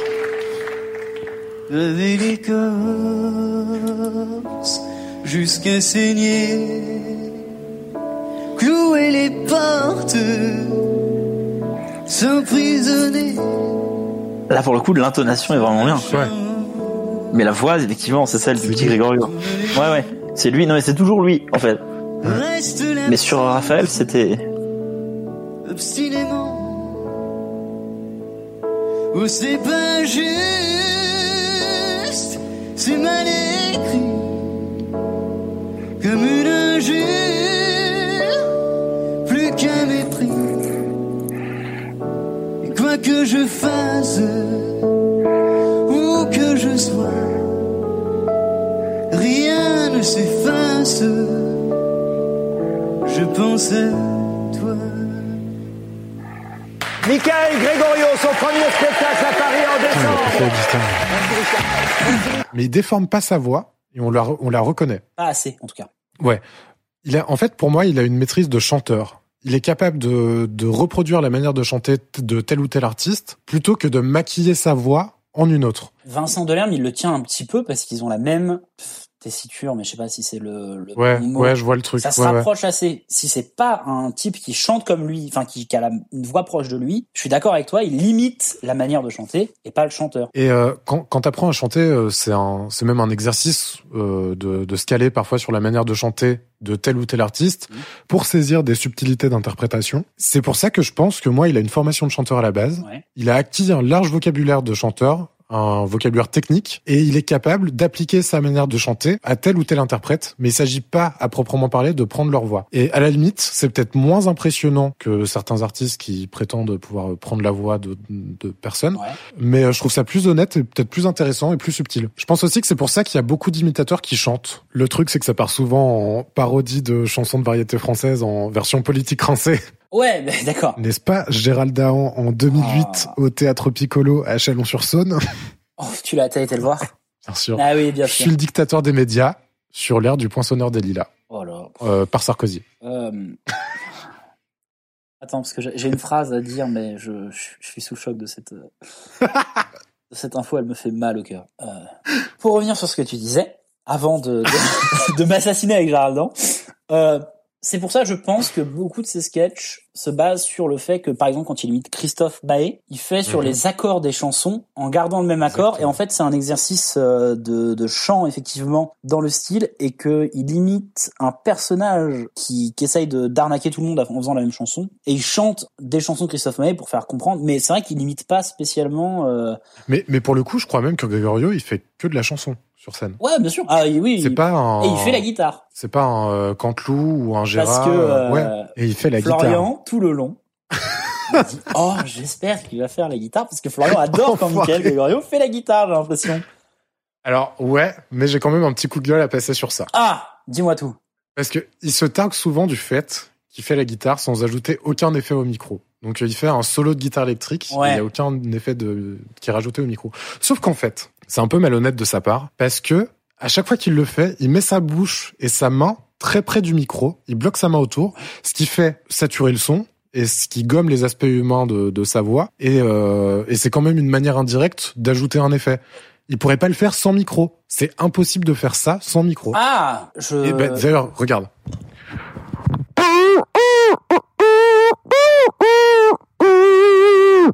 Qu'est-ce que tu me fais Voilà. Alors, Je fais du Grégorio. oui, c'est possible. C'est possible, mais il le fait mieux, sans vouloir. euh, Sans doute. Oui, mais mais il y a il y a des effets. Enfin, Oui, alors. on peut pas dire euh, oui, je le fais sans effet. euh, c'est alors, malhonnête. Non, bah, euh, je, alors, euh, je suis pas d'accord avec toi. Je, je ne suis pas d'accord avec toi pour la simple et bonne raison qu'il dit qu'il rajoute pas d'effet sur le micro et c'est vrai. C'est le micro son instrument et il masque et il modifie sa voix. Ah, Alors oui, c'est des outils qu'il utilise, mais c'est- c'est son corps quand même. Tu vois ce que je veux dire Il pourrait pas le faire sans le micro, Bien mais sûr. il le fait avec le micro en utilisant son corps. J'entends. C'est, je m'en fous de Michael Gregorio, mais t- je trouve ça malhonnête de ta part. Ah, de ma part. Ah ouais. Le- Non, mais je te- parce que son postulat de départ, c'est de dire je ne, il n'y a pas d'effet sur le micro. Et c'est vrai. Ouais, mais il en crée un en saturant le son. Il en crée un avec son corps, pas avec le micro. C'est pas un réglage. Hmm. Non, ah. je- C'est bon, Mais comme je savais que t'avais, euh, t'avais bien le micro. Il y a un petit Ouais. happening. euh. Oh oui. J'ai un blind test musical Oh, de beatbox de moi à la voix parce que j'ai appris à faire un truc. J'ai appris à faire un truc. On me dit sur ma voix. J'y ai passé une semaine pendant que j'avais le Covid. Pense Bah, à ça. Incroyable. Donc il faut reconnaître la, la chanson. Je veux l'interprète. Ok.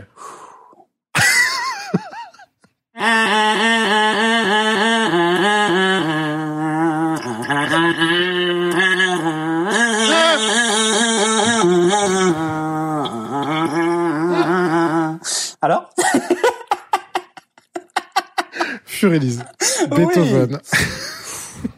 Deuxième.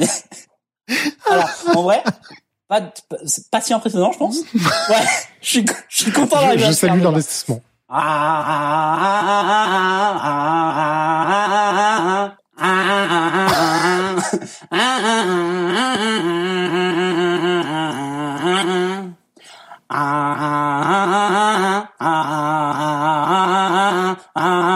Ah, euh, euh, non, non, oh là là, non, non, non, non, euh, Poker Face, Lady Gaga. Ouais. C'est dur à faire. Je te jure, je suis en train de m'éclater la voix. Je sais pas comment ils font. Les mecs, ils font ça pendant deux minutes et ça sonne bien mieux que moi.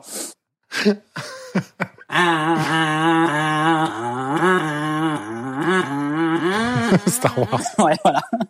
Et voilà, c'est tout ce que j'aurais à proposer. C'est merveilleux. Et c'est Merci. en- Ah non, sans alors là- modification du micro. voilà. Là, on peut le dire. J'ai un peu raté l'être à Elise, je crois. Ah non, euh, elle était parfaite. Non, j'ai eu des difficultés sur Lady Gaga, j'ai pas reconnu tout de suite, mais euh, Ouais. l'autre Alice, c'était parfait. Voilà, c'est le seul truc que je saurais faire avec ma voix, je pense. Euh, J'espère que Michael Gregorio ne se sentira pas menacé par mon talent. Ah bah, il ne peut qu'être menacé là, à partir de maintenant. Oh, pardon, Michael Oh, pardon Ah, je me suis niqué. Alors, pour info, pour, euh, pour faire ça, ce que je pourrais très bien faire juste Ouais. en modulant ma voix, c'est que je me tabasse Oui. la glotte. oui, c'est vrai. Et je change pas, en fait, de... c'est magnifique. Ah bah, c'est... C'est démoniaque. Euh, allez voir sur Internet, euh, il y a des gens qui le font vraiment bien. Non, par contre, il y a des gens qui le font, c'est impressionnant. Mais ils mettent la main sur le micro, alors c'est ça triche. Ah bah voilà. Oh, quelle horreur On a fait les guitares, on a fait euh, Poker Face. Oh, j'adore cette émission là. Ah, je... je- Oh, je suis... Euh... Mais, bah, Rod, vas-y, je t'en supplie Ah oui, ça y est, là, c'est- c'est c'est- c'est ma maison cette émission. On est chez nous euh... J'ai- Déjà, déjà dans le montage, je laisse de plus en plus les moments où je vape et ça s'entend. ça- Bah, tu vois... Ça peut insupporter des gens. Ah, mais, on euh, est désolé. Mais on s'en branle, c'est notre émission. Bon ouais, bientôt on va faire des apéros, on va, on va entendre des verres, des machins. euh. Oh, dés- désolé le public. Bon. Ah, Bon. De l'herbe se rassoit. Après, euh, Euh, ciao les artistes. après Miguel Gregorio, qui reste sur le plateau. Ouais. Pas une phrase. Avec son pianiste. Ouais. Euh, on, on plug un peu son spectacle en disant, vous pouvez aller le voir, euh, voilà, et puis... euh, Sachant que c'est Ruquier qui produit. Hein. Bah bien sûr. Ruquier l'a déniché en 2004 et c'est son premier spectacle là. Voilà, et euh, bon, voilà, c'est là. Hein. Et c'est marrant parce que là, il a presque le statut de... Il fait presque une chronique humoristique de l'émission On n'est pas couché. Bien sûr, parce qu'en vrai, il est pas invité, il parle pas de son spectacle, il parle de rien. On dit juste ah, vous pouvez aller le voir euh, en spectacle, mais il est pas invité, ouais. Et c'est même pas un pote de quelqu'un. Ouais, c'est ça. ouais, ouais. Ensuite, En attendant, on a Nathanaël Techer. qui arrive Alors c'est Miss Calédonie, Miss Calédonie. et elle vient pas pour vraiment pour Miss France en réalité. En fait, elle a, elle a candidaté, mais elle n'a pas été validée par euh, Madame de Fontenay parce qu'elle a posé nue plus tôt dans sa carrière. Voilà, c'est-à-dire qu'elle est Miss Calédonie, elle, elle est de facto euh, candidate à l'élection de Miss France, sauf que Madame de Fontenay, elle dit ah bah non, on a trouvé les photos de nu, donc c'est non. Et à ce moment-là, son micro marche pas bien. Ouais, en fait, c'est tout ce qu'il y a à dire. Juste, son micro marche pas. Et Jean-Luc Lemoyne décide de lui tenir le micro parce qu'il n'est pas attaché en touchant clairement euh, euh, le haut de son torse. Et c'est rigolo parce que c'est presque la poitrine quand Et même. en en jouant, ouais. Ouais. Mais ils ont des petits regards euh, où ils rigolent tous les deux. C'est, c'est, ça, Ouais. ça a l'air ok.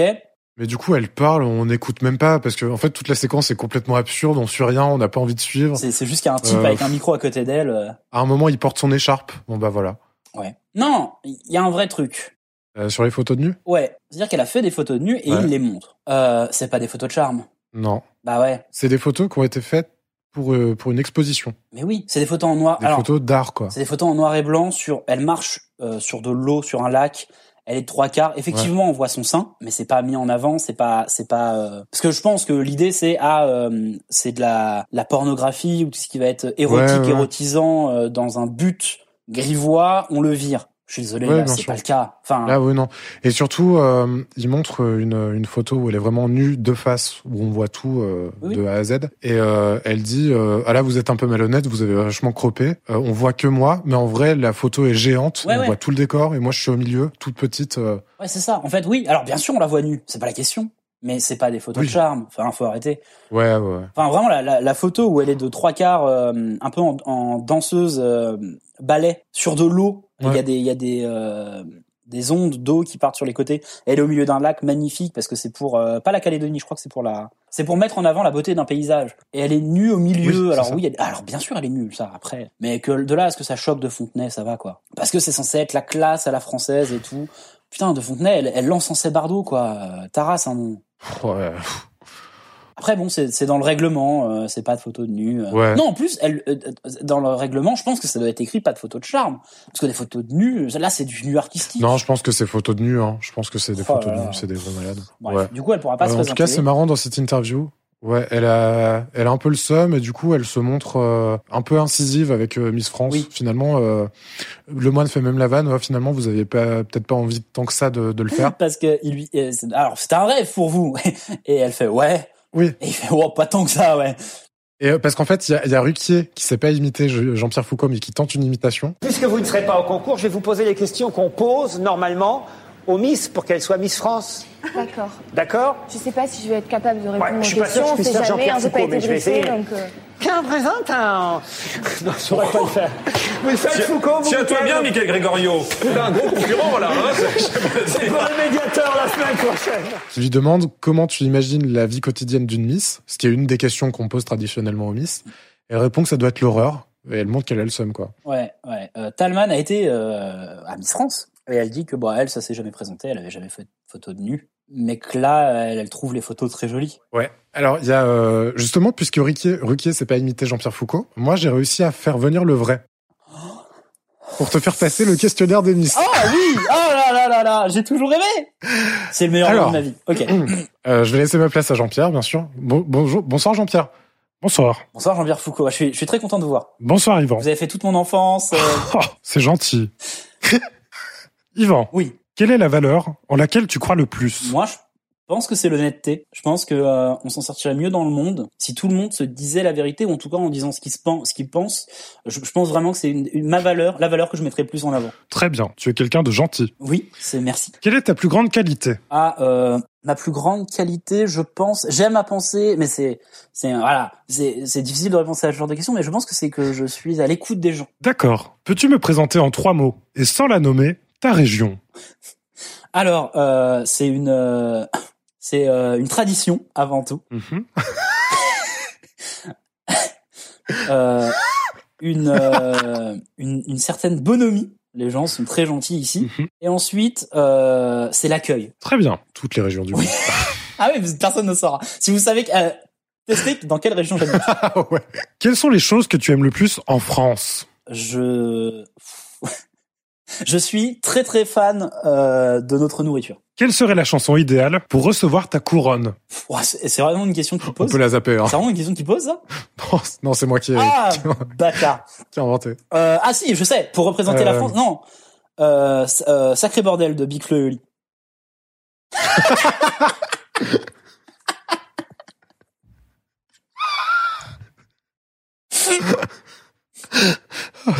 Que-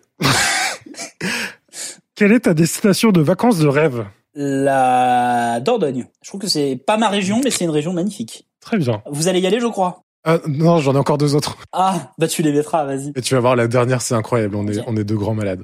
Plutôt, donc ça, c'est l'avant-dernière. Plutôt blanc, rouge ou rosé Euh, plutôt rouge euh, de par ma de par ma région, mais le blanc il est aussi très important. Euh, moins le rosé. Donc blanc, blanc, blanc, blanc beaucoup, mais rouge surtout. Petit indice sur la région, donc. Oui. Et enfin, en quelques mots, comment réglerais-tu le conflit en Ukraine Incroyable.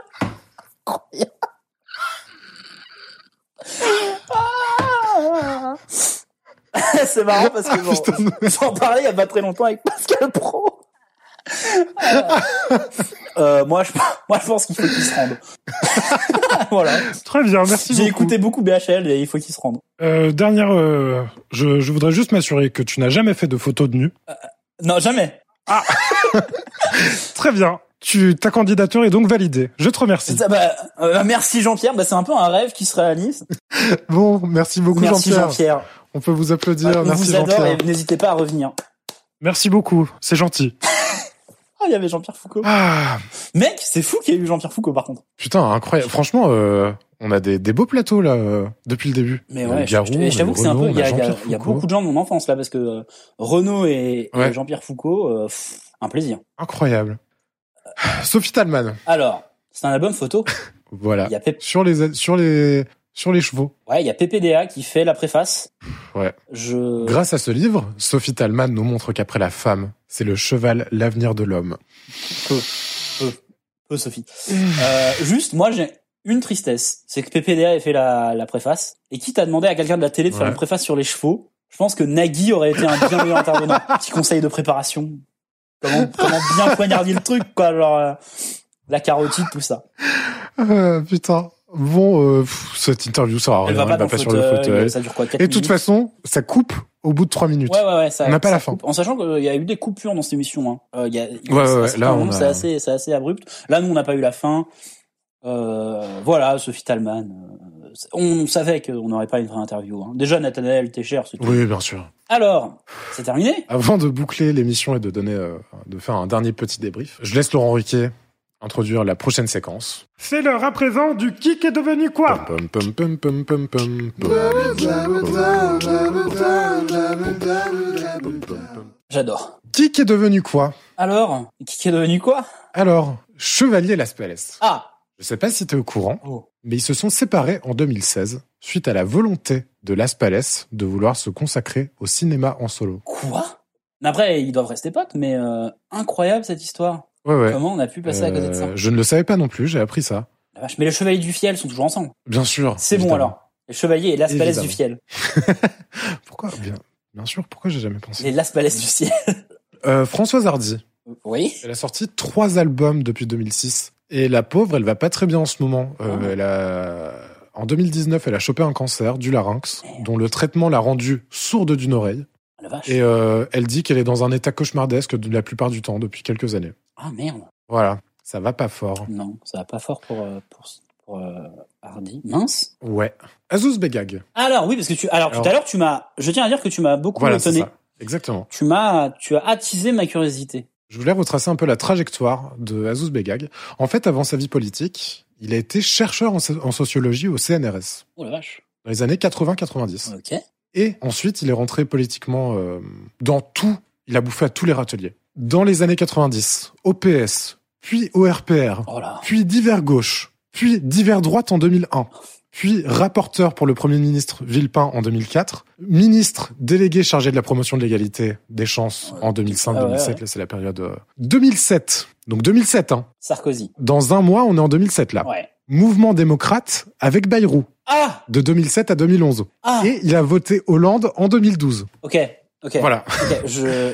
Ce gars-là, ça a l'air d'être plus quelqu'un qui a un truc à défendre et qui le défend chez qui il peut, Oui. plutôt qu'un qu'un mec qui a un vrai. Enfin, il va défendre ses opinions politiques où il pourra se faire le plus entendre en fait. Et du coup, j'avais une hypothèse. C'est euh, qu'est-ce qu'il en pense aujourd'hui Ah. Et vu le profil, ce serait pas étonnant Bah. qu'il soit pro-Macron. Ouais, en sachant que Macron second tour, actuellement. Bien Donc sûr. Peut-être qu'il a Là, on le appelé, sait. euh, je suis pas sûr qu'il ait beaucoup de- de- d'auditeurs. Alors en fait, c'est j'ai cherché, hein, j'ai passé, euh, c'est pas évident à trouver. Ouais. J'ai j'ai passé une demi-heure à scroller son compte Twitter et au bout d'un moment, je suis tombé sur quelques tweets en 2017 Mhm. qui avaient l'air plutôt favorables à Macron. Ok. Et en même temps, il a expliqué en 2011 euh, par rapport à tout, euh, tout son parcours, je le cite, je n'ai jamais été satisfait par le clivage gauche-droite. Ceci explique Ce cela. qui montre euh, son, ses mouvements et ce qui serait cohérent avec le fait d'avoir voté Emmanuel Macron en 2017. Voilà. Ok. Diane Kruger. Ah bah, À l'époque, elle était encore un poil considérée comme une jeune actrice. Elle en était en vrai à peine à- au quart de, celle- de la carrière qu'elle a aujourd'hui. ouais. Maintenant, elle est archi connue et reconnue partout dans le Megastar. monde. Et moi, je vous conseille, je vous conseille un film allemand qui est sorti en 2017, qui s'appelle In the Fade et qui est exceptionnel. Euh, elle tient le rôle, de- le rôle principal. C'est euh, l'histoire d'une femme dont le mari et le fils sont morts dans un attentat en Allemagne. Il est merveilleux. Ok, ça doit être. euh, Elle est, euh, elle est géniale. Tu me donnes envie. Euh, Diane Kruder, ouais, bah, mé- méga restar, hein, euh, de toute façon. euh, Ouais. Elle a joué dans les Tarantino. euh, Bien sûr. elle, est, elle est- elle est très très forte. Mais euh, ouais, euh, ça fait ça fait longtemps hein, euh, maintenant. En fait, là, il- c'est Ouais, vrai que ouais, c'est ouais. bizarre de, de voir euh, de l'avoir présentée comme euh, comme une jeune actrice, alors qu'en fait, euh, bah plus du tout quoi. Ok, bah incroyable. Basile Boli. Ah. En 2007, il a participé à un meeting de Nicolas Sarkozy à Marseille. Oh. Je le cite, toute ma vie, j'ai voulu être le meilleur. Le meilleur aujourd'hui, c'est Nicolas Sarkozy. Ah, incroyable, Basile Boli, non, non Basile, ne n'encense Eh pas, oui. n'encense pas un homme politique, je t'en supplie Basile Boli. Euh, D'accord, je l'attendais pas là, mais C'est surprenant. Donc il rejoint à son tour le comité de soutien culturel à Nicolas Sarkozy. à Nicolas Sarkozy avec euh, Doc Gineco et Johnny. Exactement. Et qui d'autre on, on a qui d'autre dans cette euh, Euh, Laurent Gérard, Stevie, ouais, on commence à faire du monde. hein. Ah, Bigard, Bigard, bien sûr. Euh, il a bossé en tant que conseiller de l'AJOCR en 2014. Bien sûr. Il a été chargé du développement des partenariats à l'OM en 2015. En 2018, il a un peu lâché euh, le foot. Mmh. Il a participé à Danse avec les stars. c'est vrai. Et sans doute, euh, l'apex de sa carrière, il était le requin dans la saison 2 de Mask Singer. Oh non, c'est vrai, oui c'est vrai, mais oui c'est vrai. Euh, ouais, Max, Max Singer. Alors euh, pour info, vous vous savez pas encore, euh, enfin vous savez puisque c'est sorti depuis longtemps. Franchement, je me demande qui est sous le crocodile cette année. J'ai Putain, un Ah, c'est peu, vrai que tu j'ai un regardes. peu Cole Soprano Ouais. parce qu'il a fait un rap pas dégueulasse. Euh, ouais, bah euh, j'adore Max Singer. Le concept, le concept est marrant. Après c'est des stars. On n'est pas couché Yen euh, de 2006 un peu. Ouais. Ouais. la preuve. François de François, putain, Vincent Delerme. Il a sorti quatre autres albums depuis 2006. Il est toujours dans la même maison de disques, tôt ou tard. Mhm. Ouais. Et C'est un bon gars, il a l'air cool. Et euh, il fait des chroniques très tôt le matin pour euh, souvent Ah. l'été pour euh, France Info où il prend un Oui, ça me thème. dit un truc, ça. euh, alors c'est lui qui les écrit, mais je crois pas que ce soit lui qui les lise. Et il rejoue les chansons aussi parfois. Euh, Ouais. Où il prend en fait les euh, les chansons, euh, il trouve un thème. Par exemple euh, l'été, la Coupe du Monde, euh, et euh, donc un, un- le, le lecteur, je sais plus qui c'est, va va retracer l'histoire de la musique en lien avec ça. Par exemple mai 68, il va parler des chanteurs qu'on parlait de mai 68, et parfois Vincent Delerme va interpréter les, les, les trucs. Vraiment sympa. Alors je me souviens plus, je crois pas que ce soit lui hein, qui les écrive vraiment, mais il est intervenant là-dedans. C'est une petite chronique de 3-4 minutes. euh, C'est pas le plus intéressant. euh, tout le temps, hein. des fois c'est des sujets, euh, voilà. Mais c'est marrant de se dire, tiens, la chanson française. euh, C'est vraiment un retour Ouais. sur la chanson française au- à l'aune des événements. Là, c- ça doit être sur la politique. Allez, écoutez ça, euh, si vous aimez bien Vincent Delerme, mais que vous êtes comme moi, le plus gros des bobos. Bah tiens, pour prolonger, moi, je, petit reco culturel. Ah. Je vous invite à regarder si vous aimez bien la musique et euh, l'analyse euh, théorique musicale, sans que ce soit trop prise de tête. Je vous invite à regarder les chroniques de d'un certain Pierre Do, qui est sur une radio suisse. Euh, elles sont euh, disponibles sur YouTube. Et ouais, c'est très obscur comme bref. Mais il a parlé de Vincent Delerme ou Non, même pas. Il n'y a aucune recherche. Ah, D'accord.